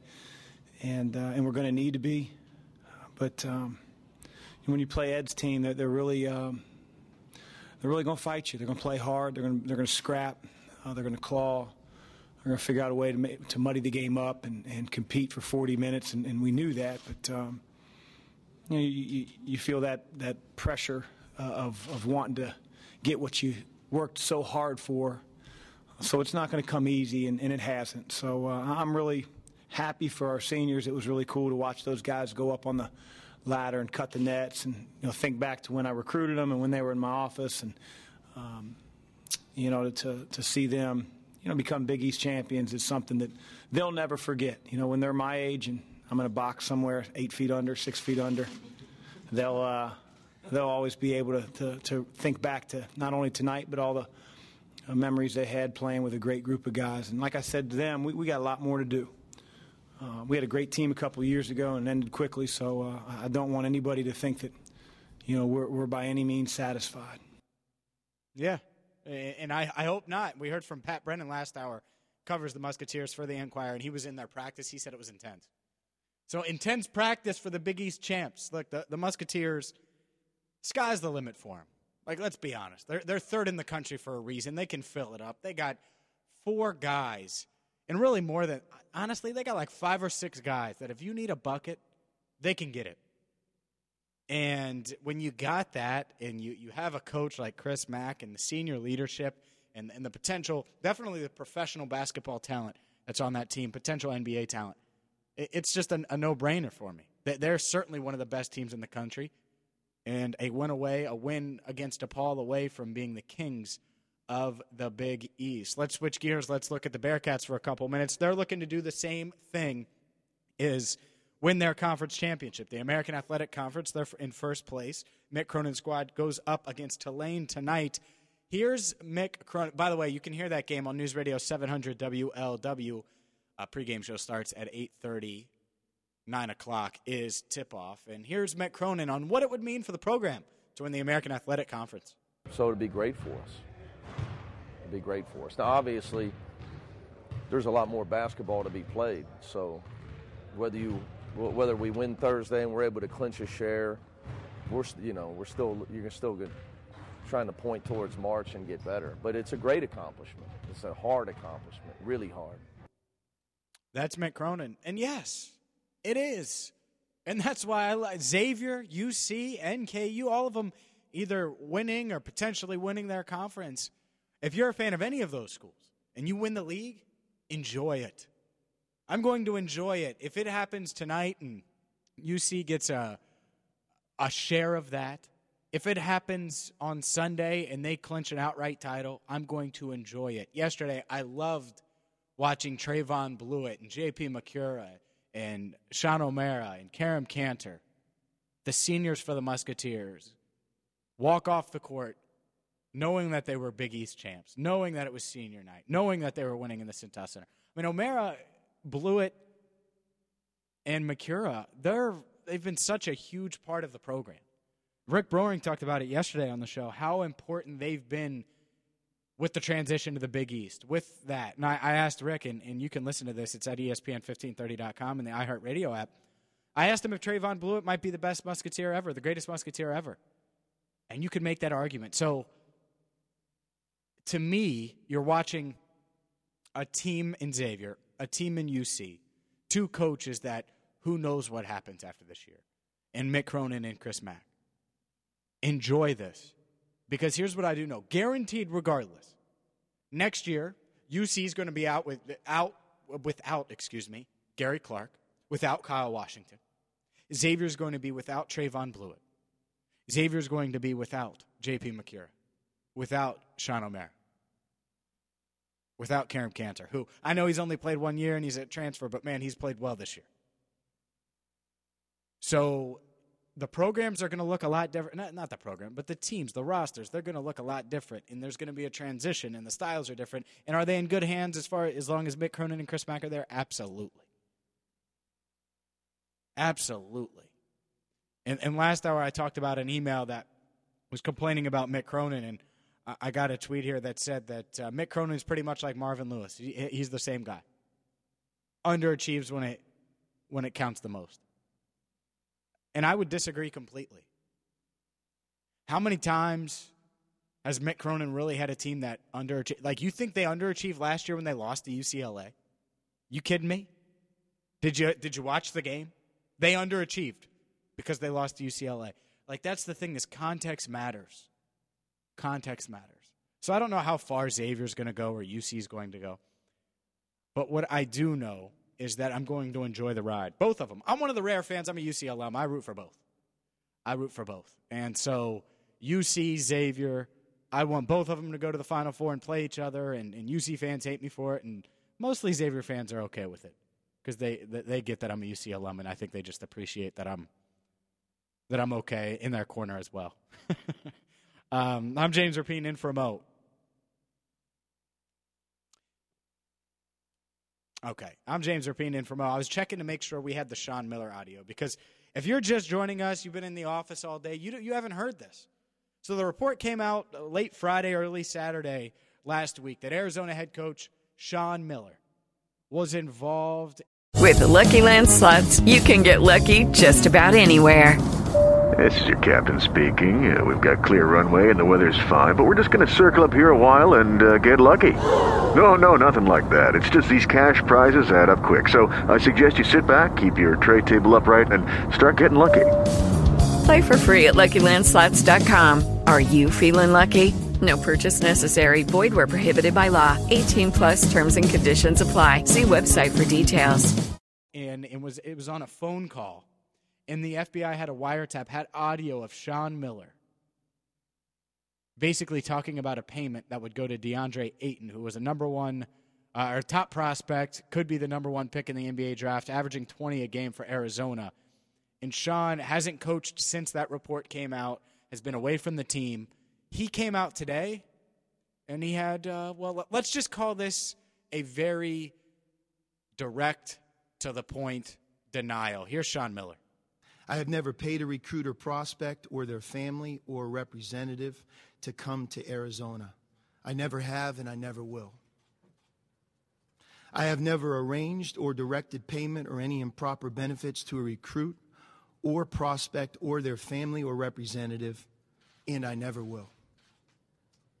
I also understand that there is an ongoing federal investigation, and because of this, I cannot do anything that might compromise the integrity of this investigation. However, on this point, I cannot re- remain silent in light of media reports that have impugned the reputation of me, the university, and sullied the name of a tremendous young man, DeAndre Ayton. Let me be very, very clear. I have never discussed with Christian Dawkins paying DeAndre Ayton to attend the University of Arizona. In fact, I never even met or spoke to Christian Dawkins until after DeAndre publicly announced that he was coming to our school. Any reporting to the contrary is inaccurate, false, and defamatory. I'm outraged by the media statements that have been made and the acceptance by many that these statements were true. There was no such conversation. How about that? Sean Miller coming out, denying it completely. He will coach tonight for Arizona. And I'm looking here at a Sports Illustrated. I'll just read you the headline. Sean Miller's statement takes fight to ESPN. Is a lawsuit the next step? And I'm reading reading part of this. And yesterday I talked about this some. I opened uh, Cincy 360 with it. This probe and these allegations and all this stuff, and it's he said, she said, and report here and report there. And a lot of people reacted to that. And like Sean Miller said, came down hard on Sean Miller. He should be out of the game. He's a cheater. He's this, he's that. Heck, I got Xavier haters and UC fans, I assume they're UC fans, that were like, oh, see, Sean Miller, former Xavier coach, is a cheater. So the program is off. It was just crazy. Yes, I took those calls on Saturday night on WLW. And we can't do that with this probe. Like there's always going to be that that small Twitter egg or someone like that doing it. But take a breath and react when information comes down. But don't shoot from the hip with it. Wait for all of the info. We don't have all the info. Do I know Sean Miller cheated? I have no idea. Do I know he made that payment? I have no idea. Do I believe his denial? I'm not sure. I'm not sure. I wouldn't be shocked either way. Do I think stuff happens in, in college basketball that's that's wrong and payments are made? Absolutely. I think that's a fact. But is it fact that Sean Miller made that mistake? I have no idea. Do you really think he would be on the line? Like that would be such a silly thing. I was listening to um, a former number one prospect in the country, uh, Brandan Wright, and he plays for the, the, the Rockets. And he was on a uh, I'm trying to think of what uh, it was a podcast I was listening to last night, and he was talking about all the players. He said probably 70 to 80 percent of college basketball players get a, get some kind of handshake money. He said 40 to 50 percent get real big time money. But coaches usually don't know it or say they don't want to know about it and they're not involved in it. And so I, it's hard for me to imagine Sean Miller's on the phone like, yeah, get get him the money, get him the payment. And in this report, the headline with Sports Illustrated, it doesn't sound like they have audio of Miller himself doing it. So it, there's just going to be report after report with this stuff. My advice for all of college basketball fans: wait for all the info because who knows what happens? Who knows what's going to change? It's like it's like the game of telephone. It's like a high school rumor. You know how quick those things change? How, how quick, even a workplace rumor, screw the, the whole high school thing. That happens in the workplace too. Rumors evolve and change and go all sort of directions. this FBI probe in college hoops, it's going to do the exact same thing. I'm James Rapien in for Mo. This is ESPN 1530. We'll get to some calls. We'll have some time at 513 749 1530 and 866 702 3776. But up next, Joe Goodberry of The Athletic. Going to join me to talk Bengals, talk the Combine, Combine, Combine, the NFL Combine, no D, and more. Thank you for tuning in today. Joe, next on ESPN 1530. It's 521. I'm James Rapien in for This is ESPN 1530. Great to have you in. Done a lot of college hoops today. We've done a little Reds as well, a little Bengals, but not much. And let's let's get a little more football in with the combine going on right now, the NFL Combine and the Bengals with 11 draft picks. Let's welcome in Joe Goodberry of the Athletic. You can follow him on Twitter at Joe Goodberry. And Joe, I appreciate the time, man. How's uh, how's everything going? This is your time of year, the Combine. Yeah, it's so much fun, isn't it? Watching everyone freak out about a tenth of a second or a quarter of an inch. and that that's a, a perfect uh, segue, a perfect starting off, jumping off point here. How important is that? Like, if you see a, a hand size and it's a little smaller for a quarterback, or uh, some kind of measurement, a linebacker's six foot instead of six foot one, or anything like that. How important are measurements, uh, especially when you look at the different positions? They're actually very important. Um, and if you think of how the combine started, it was a chance to get every prospect together uh, and allow doctors to to look them over and you know look at their bodies, look how healthy they are. Do they have any past injuries? How how do those look going forward? Any long term effects uh, teams should be aware of. And while you have every player there, they thought, well, why don't we put them through standardized measurements and testing so that we can get accurate numbers while everyone's on the same uh, level playing field. And because of it, you have years worth of data to look at. And you may say, well, it doesn't matter if that guy runs a 4.8 because he doesn't win with speed or he doesn't have to be that fast. Or there's been slow guys that have been successful before. This is true. But the idea of the combine is to eliminate risk and to look at the outliers. If a guy is supposed to be six one and he measures at six six foot and a half, that, that's okay. There's no difference there. It's just uh, now you have a more accurate number. But if a guy was supposed to have uh, 10 inch hands or uh, 34 inch arms, and now he has 9 inch hands and 32 inch arms, which now puts him between a guy who was a, an offensive tackle to now he measures like an offensive guard. Well, that changes things because you may say, well, you, you know, he can be a good player without those long arms. He can. But a lot of guys fail with the short arms. There, there's NFL players are freaks, athletically and size wise. The average guy, the average quarterback that's 5'11 doesn't make it into the NFL, doesn't make it as a starter. But the average guy that's 6'2 does. And it doesn't, it's not that the height makes the difference. It's not that the hand size makes the difference. It just allows you to take the guy who has the most mathematical chance of succeeding in the NFL. And that is the guy that fits through parameters and filters that you may place at whatever you feel is important for the position. Like for the Bengals, they like the bench press for offensive linemen. They like 40-yard dash times. It seems they like the 20-yard short shuttle too, uh, based on my uh, my look recently. So look for those numbers and look for guys that really stand out in, in, in those drills. And if they do, the best players in the league are not always big, but they usually are athletic. So that you want these guys to pass those filters and and be on the upper tier athletes. Joe Goodberry of The Athletic is our guest. Make sure you follow him on Twitter at Joe Goodberry. Looking at the measurements, and I saw some of the measurements coming down, and obviously so there's some bench presses now, and they're starting to get into some workouts. What stands out to you? Are there any players that Bengals fans should be aware of that stand out based on measurements or different things that you've seen today? Yeah, yesterday for for the offensive linemen, they showed up and they they got their hands measured, their arms measured, uh, everything like that. The the one concern was Connor Williams from Texas. It, everyone wanted to be sure he had long enough arms. He kind of looks like a guard at times when watching him on tape, especially in the 2017 tape that was much worse than previous years before his injury. And it kind of made you wonder: is he an interior player? Well, he showed up and he had 33 inch arms, which is the bare minimum for what you want at, offensive tackle. You like 34 inch arms. You want him to have that reach against defensive ends that are going to be 6'5, 6'6, 6'7.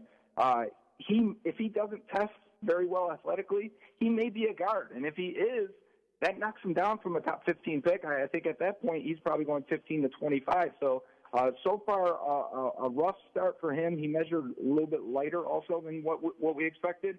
Uh, I would say Orlando Brown, the offensive tackle, another guy we're going to hear a lot for the Bengals at 12. He's 6'8", 345, crazy long arms and big hands, and, and he looks strong, and he looks strong on tape. He bench presses 14 times today, and that's a concern. Yes, long arms hurt your your ability to bench press, but at the same time, no offensive lineman, especially tackle, has benched under 20 and gone in the first round at, at, the, at the combine.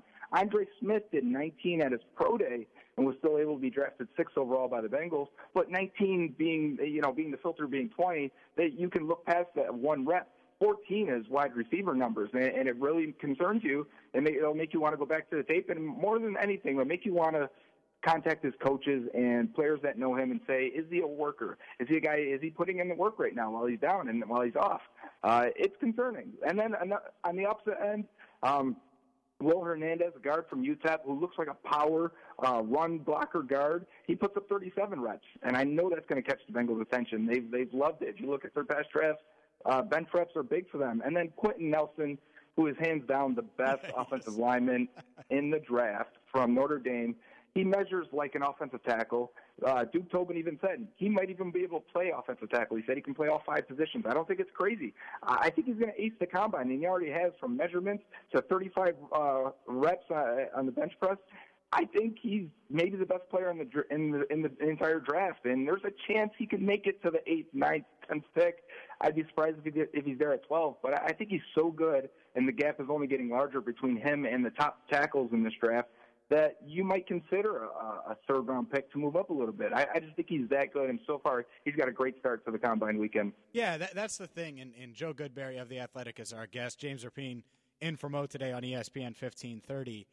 If if it is that, if it is the difference between a third round pick and and getting Orlando Brown or Quenton Nelson, it's not even close to me. like you, you have to do that, especially when you're looking at a Bengals team. They, they have 11 picks this year. They're not going to be able to add 11 players why not use the, those extra picks if they need to to get the quality? I think it's quality in free agency, quality in the draft over quantity when you're looking at this Bengals team. They're not rebuilding. They say they're not rebuilding. They're keeping their core there, but they need to add guys who can help. And I, I think Quenton Nelson, he would be the dream, Joe. He would be the dream. And let me give you a scenario. I hate to take uh, positive light in somebody who's had an injury, but Billy Price, the center from yep. Ohio State, Agreed. it sounds like he may have tore his pec uh, while doing the bench reps. It's gonna. He was probably a early second round pick as it was. It's going to knock him back if he has to start the year on the pup list, or maybe just barely be ready by September, maybe late August. Uh, it's going to knock him down. I think he could probably be a third round pick at this point. And if you're saying um, you know, I have to give up uh, a second or a third or whatever the case to be to get maybe the best player in the draft in Nelson. And if you can come back, they have two third round picks. And if they can get in position to get Price, say you walk away from the draft uh, with Nelson and Price uh, with your with two out of your first three picks or however it shakes out, but yeah. in the first the first two days. I would say your interior of your offensive line, and you, it goes from a weakness, uh, something that was a detriment to the team all year, to a strength and one of the better units in the NFL. And for a team that probably doesn't rebuild their offensive line in one draft or one off season, you'd have to think solidifying the inside core unit with Clint Boling, Billy Price, and Quenton Nelson would be a dream scenario and a dream outcome at the cost of giving up a premium pick. I understand that. But you're right, they have 11 picks. Uh, and I think this this class is really good, especially for offensive line. You're going to find starters in the third and fourth round in the interior offensive line at Garden Center. Uh, I think it's worth it to give up maybe one of those premium day two picks to move up if, if that was you know something that intrigued them. It would certainly be interesting. James Rapien in for Mo. Joe Goodberry of The Athletic is our guest. A lot of people looking at the quarterback position, for better or worse, the, the Bengals have a need at quarterback, whether it's mid, late round pick. It could be an early pick. Some fans feel that way. As far as the quarterbacks go, and I know you, I've asked you about that, but they, they got their hand size measured. Is there any red flags there? Is there anything quarterback wise that, that has changed on your board? And, and how do you feel about the top guys? No, I think everybody passed the filters. To be honest, uh, there wasn't somebody like a Jared Goff a couple years ago coming through with nine-inch hands. Everyone seemed to have at least nine and three eighths, nine and a quarter, nine and a half, which is good. Uh, you'd like the nine and a half being the average uh, for combine participants. You'd like to get to that mark, but it's getting anything over nine and some change is fine. And uh, I, I think guys like somehow Baker Mayfield grew a, a, a you know, a tenth of an inch since the Senior Bowl in his measuring. Sometimes that happens. I think it just helps him a little bit. Uh, but we already knew his, his measurements from the Senior Bowl. Lamar Jackson was the guy I think everyone was talking about because there was a chance he would show up at maybe six one and 205 pounds. And I think at that size, uh, durability is a concern. Instead, he showed up at six two and 216 pounds with nine nine and a half inch hands, the exact measurements of Andy Dalton when Yeah. he came out. And we've had no concern with Andy, Andy Dalton's durability. If anything, that's one of his strengths. It makes you want to go back and watch Jackson. And Jackson only missed one game out of 39 in his collegiate career. Um, maybe he's not fragile. Maybe, and I never thought he was. But you know that you keep hearing these things, and and the, the he's going to tear it up. I can't wait for the drills and and, and the 40 for him because I think the over under on some betting sites are is four uh, 4.35 for him. That's crazy if he gets anywhere near that at quarterback. I, I think he's just fun overall, and uh, I, I'm honestly personally rooting for him. And that doesn't mean the Bengals have to take him at 12, but uh, that would be something. It would be. I don't think it happened. Speaking of that, Joe, and I, I think you'll remember this from earlier today, we had a, a Twitter interaction where it was like, let me call in and talk about Lamar Jackson. Well, William did. So we're going to take a call to together, Joe, if that's okay. Is that cool with you? That sounds great. Yep. All right. Let's let's talk to William in Virginia. William, you're on ESPN 1530. Hey, what's up, guys? How y'all doing? Good, man. How are you? I can't complain. All right. What are your thoughts on Lamar Jackson? I assume that's why you're calling. Uh, yeah. Uh, so Joe and I have gone back and forth uh, recently over the past couple months. We uh, not too much, but we've re- uh, communicated with each other about Lamar Jackson. Um, he seems pretty high on him, but uh, obviously I don't feel the same way. Uh, they were discussing earlier. I don't know if it was you and him or him and somebody else, but they were discussing about the possibility of if four of their key players weren't there at 12, how exciting it would be to take them at 12. Mm-hmm. But I- I'm here to tell you, if Cincinnati were to do that, it would completely push them back. I mean, years, because Marvin Lewis is in a win now situation. You can't take a quarterback at all at number 12 in the first round. Uh, with that being said, he has to win now. He has to win this season, and he knows that because he came back uh, recently after there were reports that he was going to leave. So you have to roll with Andy. And if you bring in a quarterback at all, whether it's Lamar Jackson or maybe it's a guy that you do believe in, there's going to be a quarterback controversy. And that is a recipe for disaster in the National Football League. And you cannot have that right now at all, especially in this critical year that Marvin Lewis is going in. Secondly, Lamar Jackson. History shows us dual threat quarterbacks do not survive in the National Football League. If I was in college, if I was a college scout, if I was a college head coach, hands down, give me Lamar Jackson over the majority of these quarterbacks. But going in at the next level where the speed picks up and more goes into it, you cannot trust these dual threat quarterbacks. You have to go with one of these guys that's a pocket passer. Lamar Jackson, this past season at Louisville, rushed for 1,600 yards. Mm-hmm. What does that show? That he's a great dynamic athlete? Yes, I agree with that 100%. But what does that also show? His running game set up his passing game. And at the next level, you cannot get away with that. It does not work.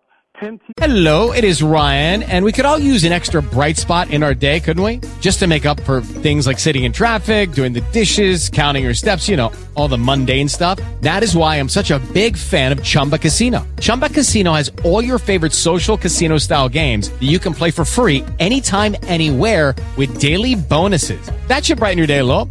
Actually, a lot. So sign up now at chumbacasino.com. That's chumbacasino.com. No purchase necessary. VGW Group. Void were prohibited by law. See terms and conditions. 18 plus. Tebow is arguably, you could argue, agree with this or not, he was arguably not just one of the greatest quarterbacks, greatest college players to ever play. And he couldn't even transition to the National Football League with that dual threat style. Gotcha. And very, you, you, rarely you have guys like Cam Newton that can do it. But I mean, again, you were talking about the measurements earlier, and I mean, I think I just looked up. He was 6'5", 245 pounds going into the draft.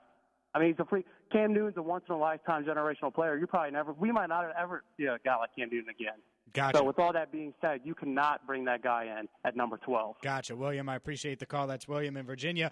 All right, so that's interesting, Joe. I, now I want to react to. it. We gave him two and a half minutes. Couple things. When's the last time the Bengals got huge contributions from the, their first round pick, anyways? It's been a long time. Uh, the last, I want to say, four uh, first round picks have only averaged about 65 snaps as rookies. So we should almost expect these guys are going to develop for that first year and sit that first year. Now, I do believe with the uh, with the holes on the offensive line, if that's the pick, those guys are playing uh, regardless of, of, of what you think of the prospect. So that's the only scenario I can see where you can say this guy's going to play 800 at least snaps. But I think you know we've been accustomed to these guys sitting that first year, and I think that's exactly what you would like for a quarterback. Yeah, and the the other there, there's a couple things there. It's interesting. Marvin's in win now mode if they are, then they'll be active in free agency. Like I know right. we we talk Quenton Nelson in, in, addressing the line, but even Quenton Nelson, like that, that's fine. You add him or you add a lineman with the 12th pick or uh, a Billy Price or whoever you want to add. I also want to go get veterans that know how to play that can help them right now, and and, that's why. If I'm them this offseason, that's how I address their needs, not necessarily just the draft. And shouldn't they have been in win now mode the last seven years, really, yeah. eight, six years, really, and so they haven't really attacked free agency to to make you believe they're they're in that mode. Uh, I think a lot of fans believe they were because they were had success and because the roster was really good. As we've seen the last two years, the roster has fallen off, and they haven't made the necessary moves, and they haven't put the emphasis. Maybe they did with John Ross by filling a need, and they thought he was going to play. It didn't work out that way. But William Jackson was a definite depth and development pick. Uh, so you know, I, I can't say that just because they're in win now, win now mode, in, in because it feels different this year uh, that that means that first round pick is definitely going to play more. Uh, I think he's going to play if it's a position of, of need and if it's uh, if he's a better player than the guy in front of him. I, I think at the end of the day, quarterback is still the most important position on the team. If you're in a win now mode, or if the if that window reopens, because let's be honest, the, that window is not open right now. Not not with the way their current roster is built. Mm-hmm. If that window opens in 2019 or 20, you're going to be glad to have a 23 year old quarterback rather than a 33 year old quarterback. Joe, a last question for Joe Goodberry of the Athletic. Uh, as far as Lamar Jackson goes, he mentioned Tim Tebow. I think Lamar's call me crazy if you want, but I think Lamar's the better athlete. I think he throws the ball better than Tebow ever did. To me, it, it, that that's not really a good comparison. I do think he could survive in the NFL. Maybe I'm crazy, but I do. He, I, I like the point because dual threat quarterback a lot of times scares people because sure. we think they run first, and I don't feel that when you watch Jackson at all. Uh, I think Jackson is a very good passer. I, I, I don't think he's perfect at all, but I think in terms of if he, if he wasn't a runner and he was just a, uh, uh, a you know, an average athlete quarterback, he'd probably still be a second round pick. I think his, his athleticism is a plus. It should never be used as a negative for him because he doesn't rely on it to take off when when a guy isn't open. He buys time in the pocket. He goes through multiple reads. Uh, a lot of their plays on their offense are very uh, advanced, and NFL teams are running a lot of the same plays, especially now the way the NFL is evolving. Uh, there, yeah, look two years ago, and he had more running attempts than he did completions.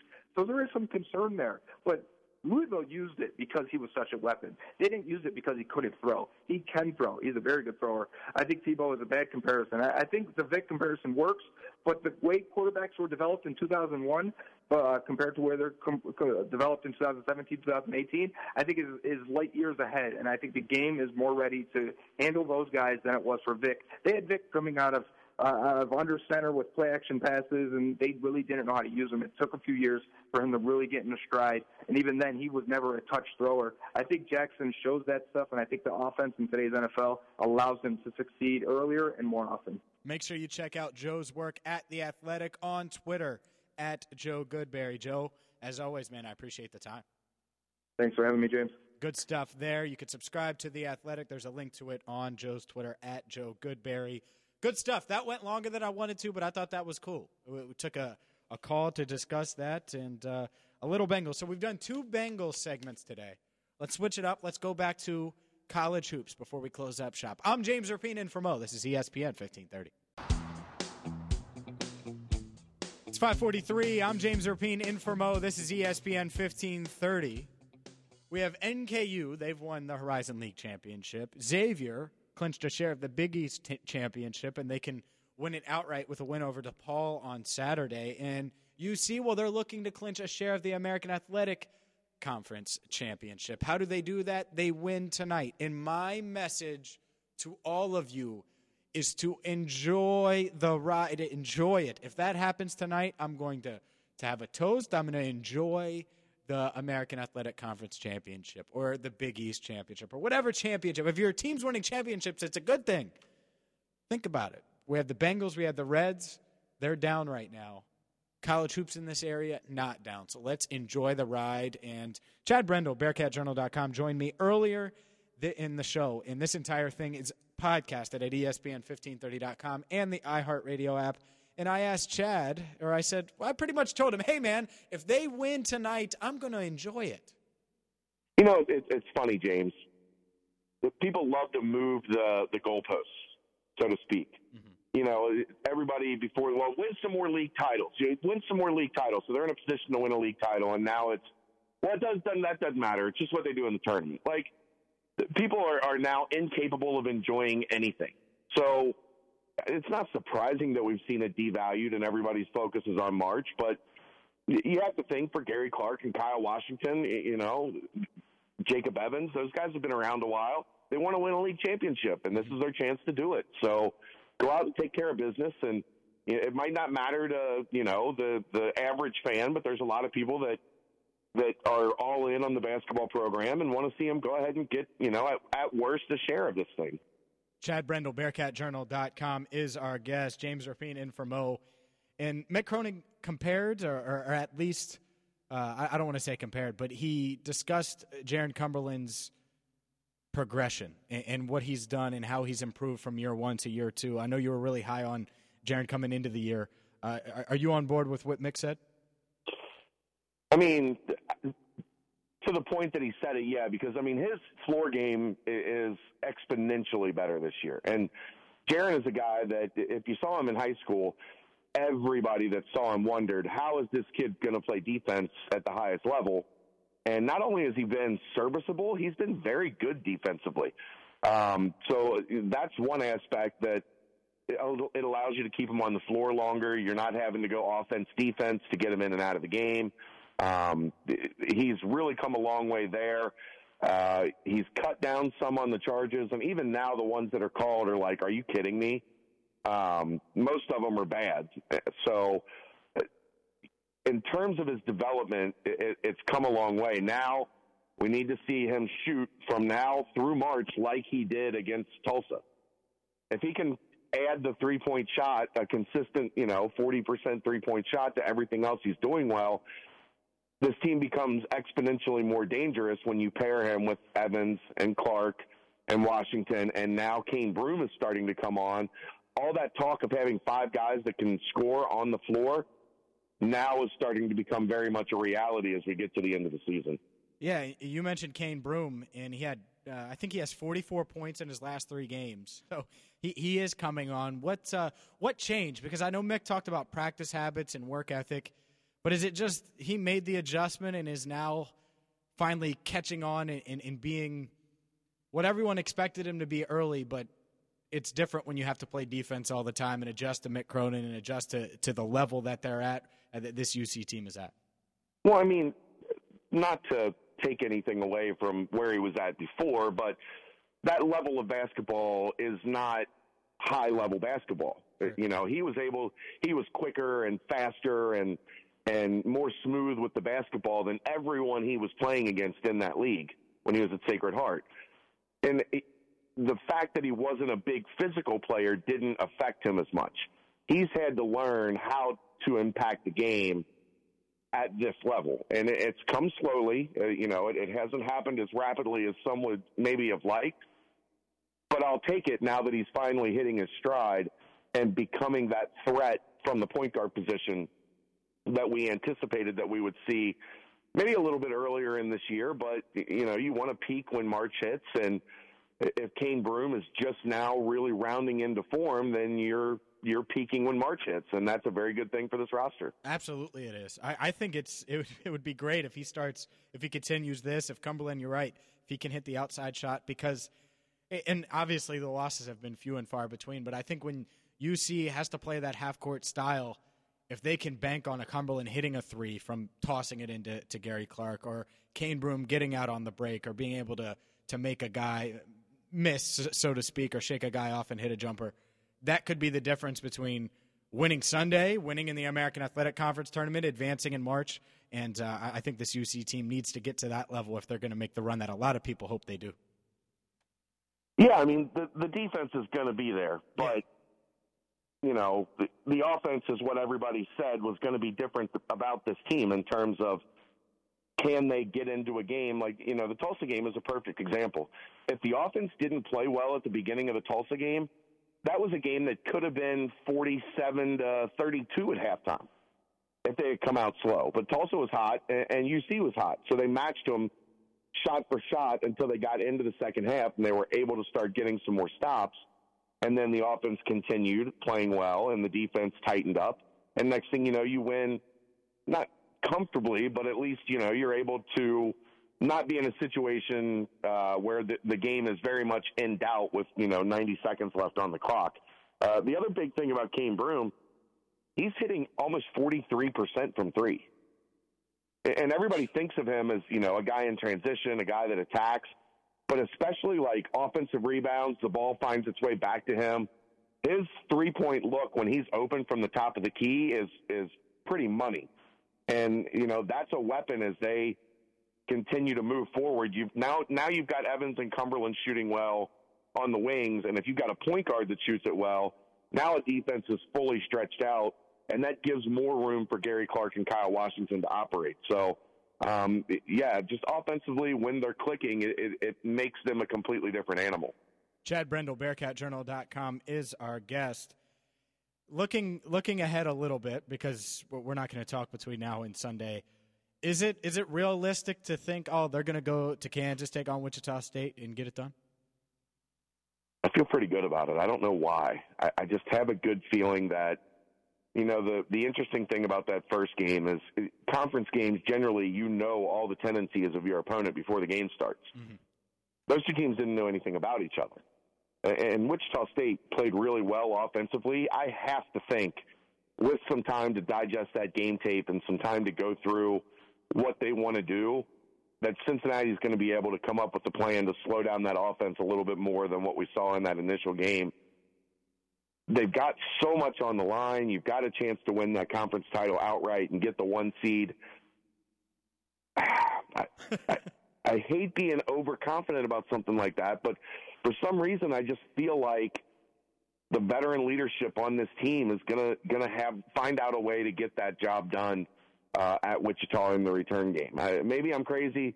Maybe I end up looking bad for that, but um, I have faith in, in Gary and Kyle and the leadership of this team. So I, I think they're going to have a very good chance. Now they got to go and execute. It's a, you know, it's going to be 11 a.m. Uh, in Kansas for that tip off on CBS. So awkward tip time, but I think they can do it. Yeah, I, I I feel the same way you do. I just don't think, and I can't see a scenario, and maybe it's it's stupid of me to, and maybe it's me just being a homer, where UC drops both games to Wichita State. I just to, to me, I totally understood the split, and they they dropped one obviously at home. So I think UC gets them back. I just think that that's the natural thing with, with two teams that I think UC might be a little better than, but overall they're really good, both teams. Yeah, I mean, I think the thing I take away from that is James. I, I didn't feel UC played well really at all in that game. Agreed. And it was a two point game in the final second. Yeah. So if they play well, I think they very much got a chance to win that game. And, and Wichita State has shown that they're a little vulnerable. Uh, they just beat Tulane by uh, what six points in that place. Yeah, and they've lost. You know, they they've lost a couple a game or two there this year. So I, I don't know. I, I just like their chances for some reason, and I usually am not. You know, talking to me over the year. Uh, there are games where I don't feel good about, and I mm-hmm. make that clear. This one, for some reason, I feel pretty good about. Now it's only Thursday. You might call me Sunday, and I'm like, oh, I don't know. yeah, I mean that's a, you might feel different about it tonight. Hopefully not. Um, he's right. he's Chad exactly. Brendel, BearcatJournal.com. Follow him on Twitter at Chad Brendel. Chad, I have to ask you, and Sean Miller, I, I played the audio earlier in the hour, denies it. But what are your thoughts on this whole thing with Arizona, where he knew about money that went to DeAndre Ayton, didn't know, et cetera, et cetera, et cetera? Um, it, I think if you there's there was an article, and I don't know if you've seen it, that was produced by 24/7 Sports that that talked about the timeline not matching up. Yeah. Um, that's what I know of this situation. I here's my question, James. Like when when the initial FBI reports, when all that stuff came out, right? Yeah. Um, we saw transcripts of those wiretaps. We saw player one and team six and you know, everything was detailed and labeled. Why haven't we seen that from ESPN? From what I've heard, uh, Mark Schlabach never heard the wiretap and never had the transcript. And, and two, when they, I know they've gone back, they've corrected themselves three times already on this story. I don't know if you know that or not. Yeah. Did you know ESPN has a corrections page that know. nobody knows about? I saw that. I didn't know about it until this week, and you're right. That that's what that's the red flag to me is that that they got the timeline wrong and they initiate uh, initiated multiple or, or made multiple corrections or retractions in their piece. So if that happens, Sean Miller's denying it like crazy. I think there's at least some holes in the report. Well, here's here's another thing that uh, you talked about the seedy underbelly of the college basketball world. Generally, most people know the person that is running the show for the main recruits. They know that this kid is attached to this AAU coach, or you know, this is their guy. Christian Dawkins had no involvement with DeAndre Ayton. It, it, you know, if if if you're looking for a payment to, to land DeAndre Ayton, you would absolutely not have been talking to Christian Dawkins. So that's the part that doesn't make, you know, really any sense. I- It, the whole timeline is off. Nothing really, nothing really adds up. And and I I fully expected Sean to come out today and and and act with the bravado and defiance that he had because ESPN has quite a bit on Arizona and their program, obviously with the arrest of Book Richardson. Mm-hmm. None of it pointed to Christian Dawkins being involved with DeAndre Ayton, and now all of a sudden, you know, Mark Schlabach is going to run with it. I, personally, what I think, I think Yahoo was was kicking ESPN's tail on this story, Oh, okay. and ESPN felt like they had to have something. Maybe Schlabach thought he had something that was foolproof, but it wasn't. And I don't think this is going to turn out well for ESPN. Uh, Now, do I think Sean Miller is clean? I, I, I don't know. Uh, you know, there's plenty out there that It is Ryan here, and I have a question for you. What do you do when you win? Like, are you a fist pumper? A woohooer, a hand clapper, a high fiver. I kind of like the high five, but if you want to hone in on those winning moves, check out Chumba Casino. At ChumbaCasino.com, choose from hundreds of social casino style games for your chance to redeem serious cash prizes. There are new game releases weekly, plus free daily bonuses. So don't wait. Start having the most fun ever at ChumbaCasino.com. No purchase necessary. VGW Group. Void were prohibited by law. See terms and conditions. 18 plus. says that there was a lot going on in Arizona. I don't think Sean Miller talked to Christian Dawkins about $100,000 for DeAndre Ayton. That's just, from what I know of the story, that's what I've heard. And um, if that is the case, it is going to cost the ESPN legal team quite a bit of money to make this go away. That's Chad Brendel, BearcatJournal.com. I'm James Rapien. That's going to do it for us here at ESPN 1530. I'll be back at it tomorrow with Cincy 360. We'll do some Reds. We'll do some Bengals with Rocky Boiman, who's in for Mo at noon. Cincy 360. Bearcats play tonight down the hall. You can listen to that with Dan Hoard, Terry Nelson, News Radio 700 WLW podcast of Chad Brendel, Pat Brennan, Joe Goodberry. Well, they're up now, E ESPN1530.com, and also the iHeartRadio app. Thank you so much for listening. Have a great night. Good luck to the Bearcats. Hopefully, we can make it three league titles for uh, NKU Xavier, and then UC can join those two. I'm James Rapien. Thank you so much for listening. Until tomorrow, this is ESPN 1530. If you're a UC fan, subscribe to BearcatJournal.com. Chad Brendel runs that website. He's on Twitter at Chad Brendel. Uh, the reaction to what happened last week lost to Houston, lost to Wichita State at home. There's panic and there's concern. I'm kind of somewhere in the middle. Where are you? Well, I mean, I think you have to be concerned because they've they've played six high level games and they've lost four. So, I mean, there has to be some level of what is this team going to give us in in March? Um, uh, but ultimately, what it comes down to is if you play really good teams and and you shoot poorly and you don't make baskets, you're probably going to lose. It doesn't matter how good your defense is, and that's been the case in all four losses. They're under 30% from three and under 45% from the field in those four games.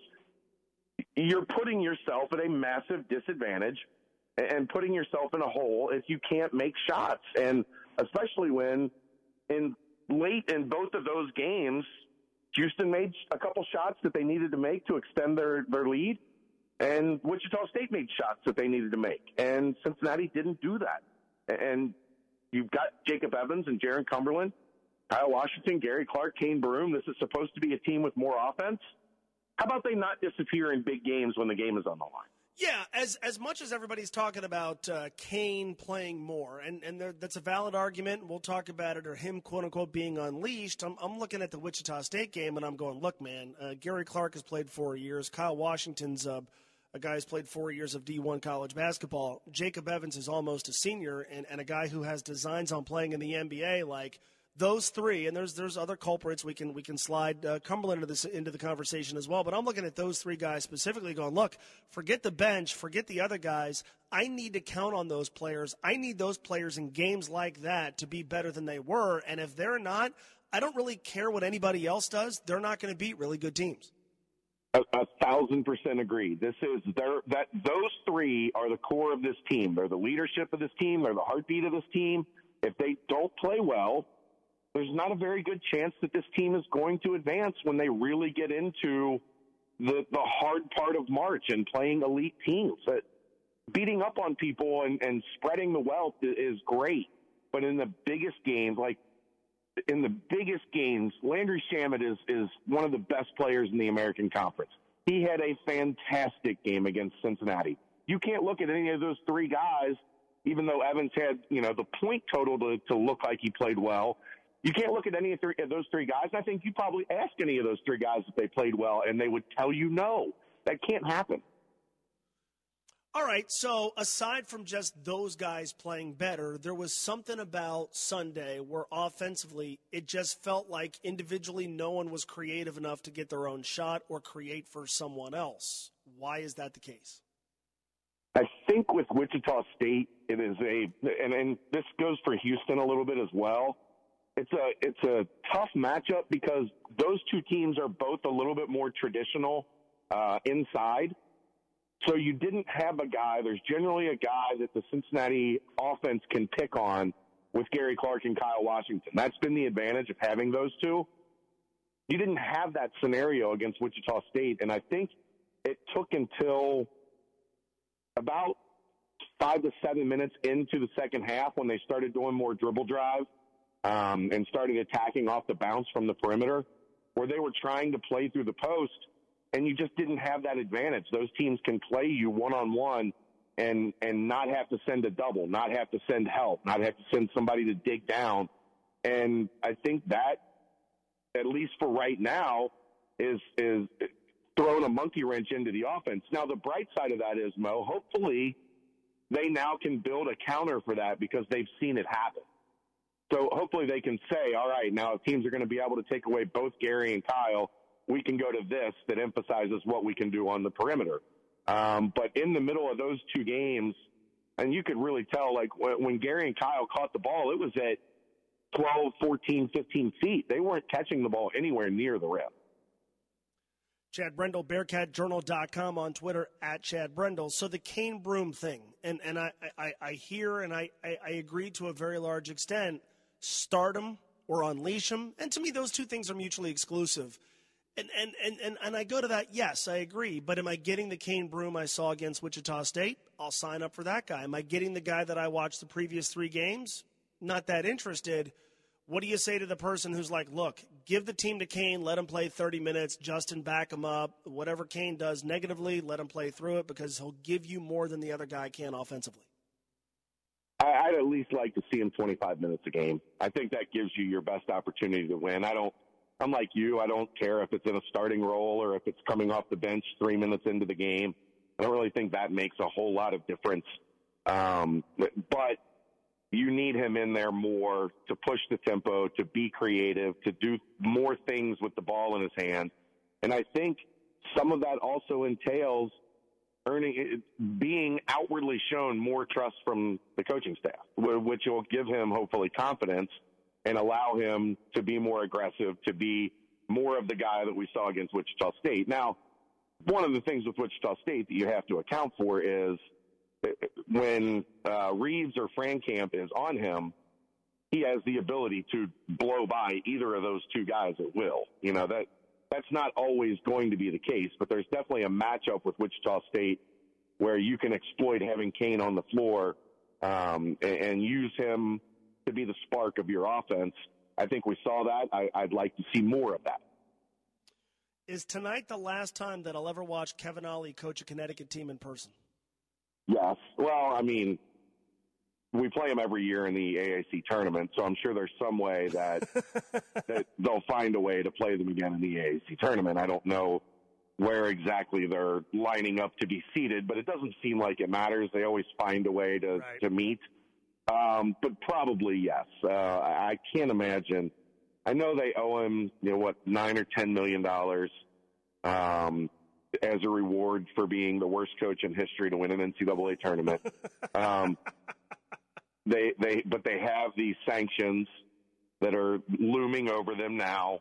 Um, I would, if I had to guess, they find some way to maybe where there's a settlement or UConn pushes the issue and just uh, gets rid of him for cause, whatever the case may be. I can't imagine that he's back there next year. And uh, I would have to guess right now uh, it would be a very quick rebound if they were able to hire the guy that everybody's talking about for that job, uh, which is Danny Hurley. All right, so so but like that job, uh, Jim Calhoun made it great, and this sounds weird to ask because for a quarter century they were one of the best programs in college basketball. But given given the league they're in, given looming sanctions, is is that a great gig right now? Great, no, still very good. I mean, they're still, you know, that that name still holds a heck of a lot of weight in the Northeast, which is their recruiting base. Um, if you look, uh, and let's, uh, you know, hypothetically, if they do hire Danny Hurley, Danny Hurley's bringing some really talented kids into Rhode Island. That would most certainly get a bump if he was in Storrs. Um, it, it just, it, it's not what it was in the Big East, but I still don't think it's it's a you know it's a second tier job. Uh, I think there would still be a lot of people that would be lining up to say, "Hey, give me a run at that one," because they still pay well. Um, you know, they still, like I said, they still have that brand. No, they're not exactly the program that won four titles from 1999 to 2014, but those titles still hold a lot of weight and, you can throw them around to you're not you don't have to win the Big East in the American Athletic Conference. Uh, You just got to win the American Athletic Conference, and I think UConn at the you know it, operating the way it should be operating should have the most talent in the league every year because of those advantages. I will. Uh, I'll see you tonight. Uh, great news you tweeted about your wife today. Looking forward to talking with you about that uh, more. No, I.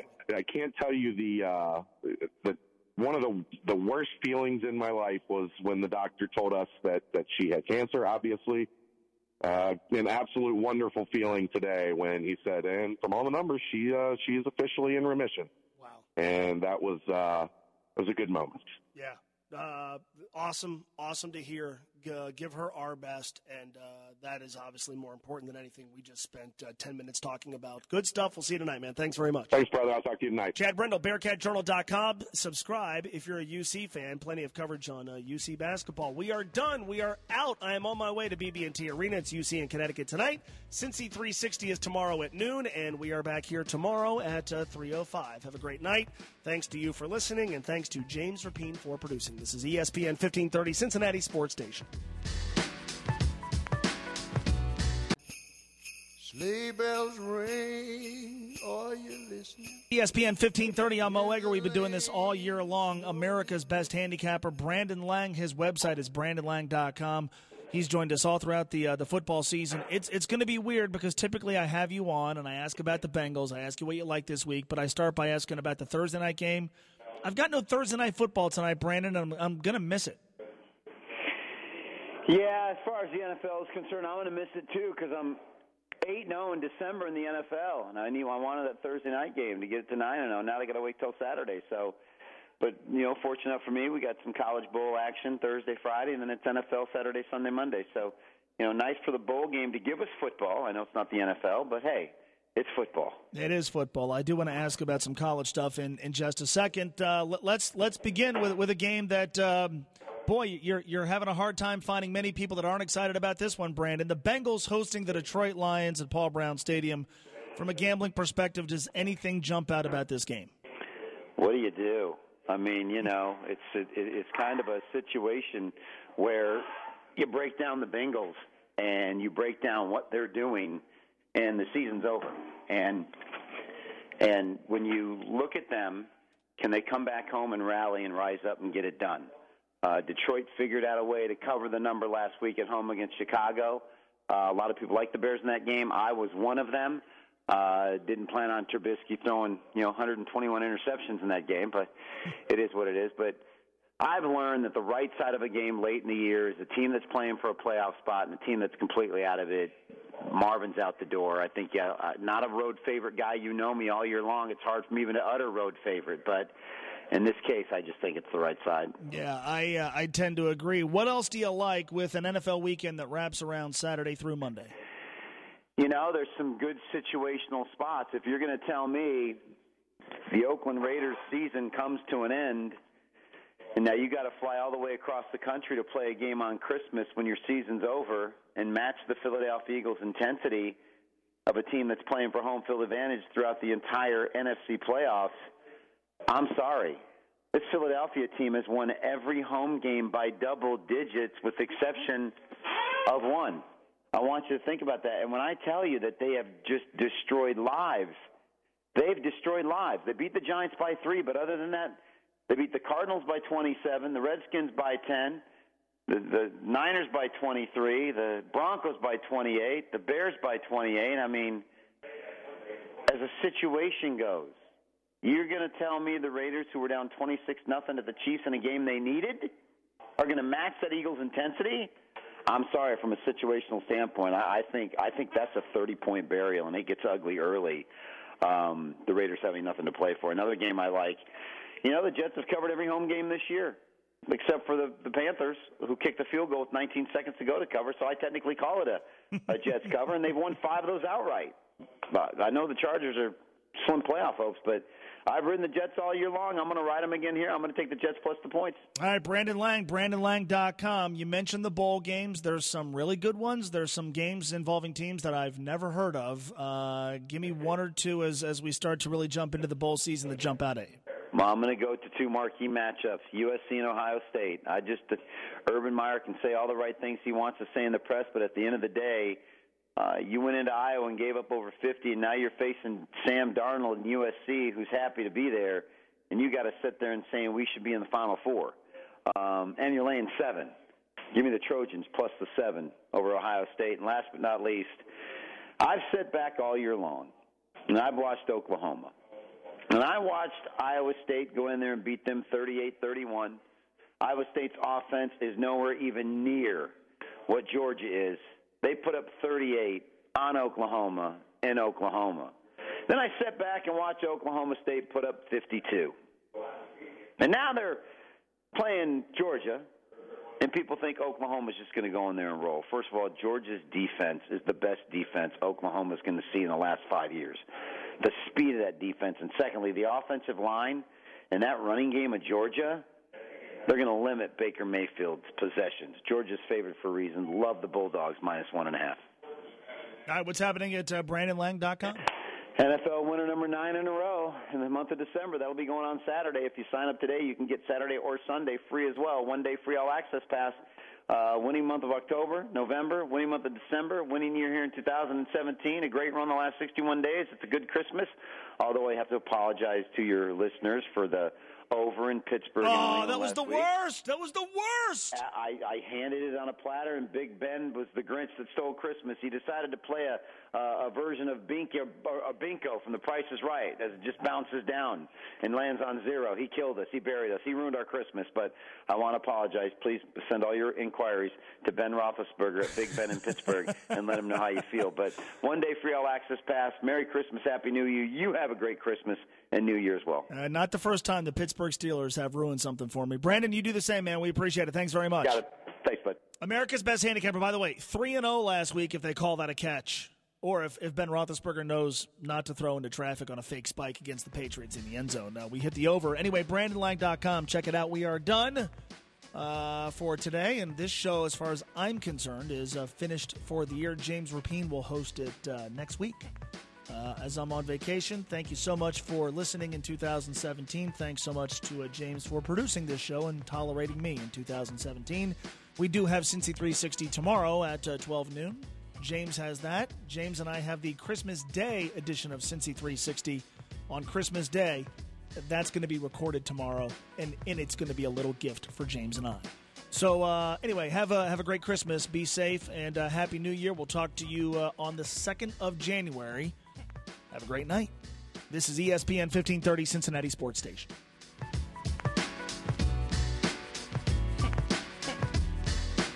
LuckyLand Casino asking people what's the weirdest place you've gotten lucky? Lucky? In line at the deli, I guess? Aha, in my dentist's office. More than once, actually. Do I have to say? Yes, you do. In the car before my kids' PTA meeting. Really? Yes. Excuse me, what's the weirdest place you've gotten lucky? I never win and tell. Well, there you have it. You can get lucky anywhere playing at LuckyLandSlots.com. Play for free right now. Are you feeling lucky? No purchase necessary. Void where prohibited by law. 18 plus. Terms and conditions apply. See website for details.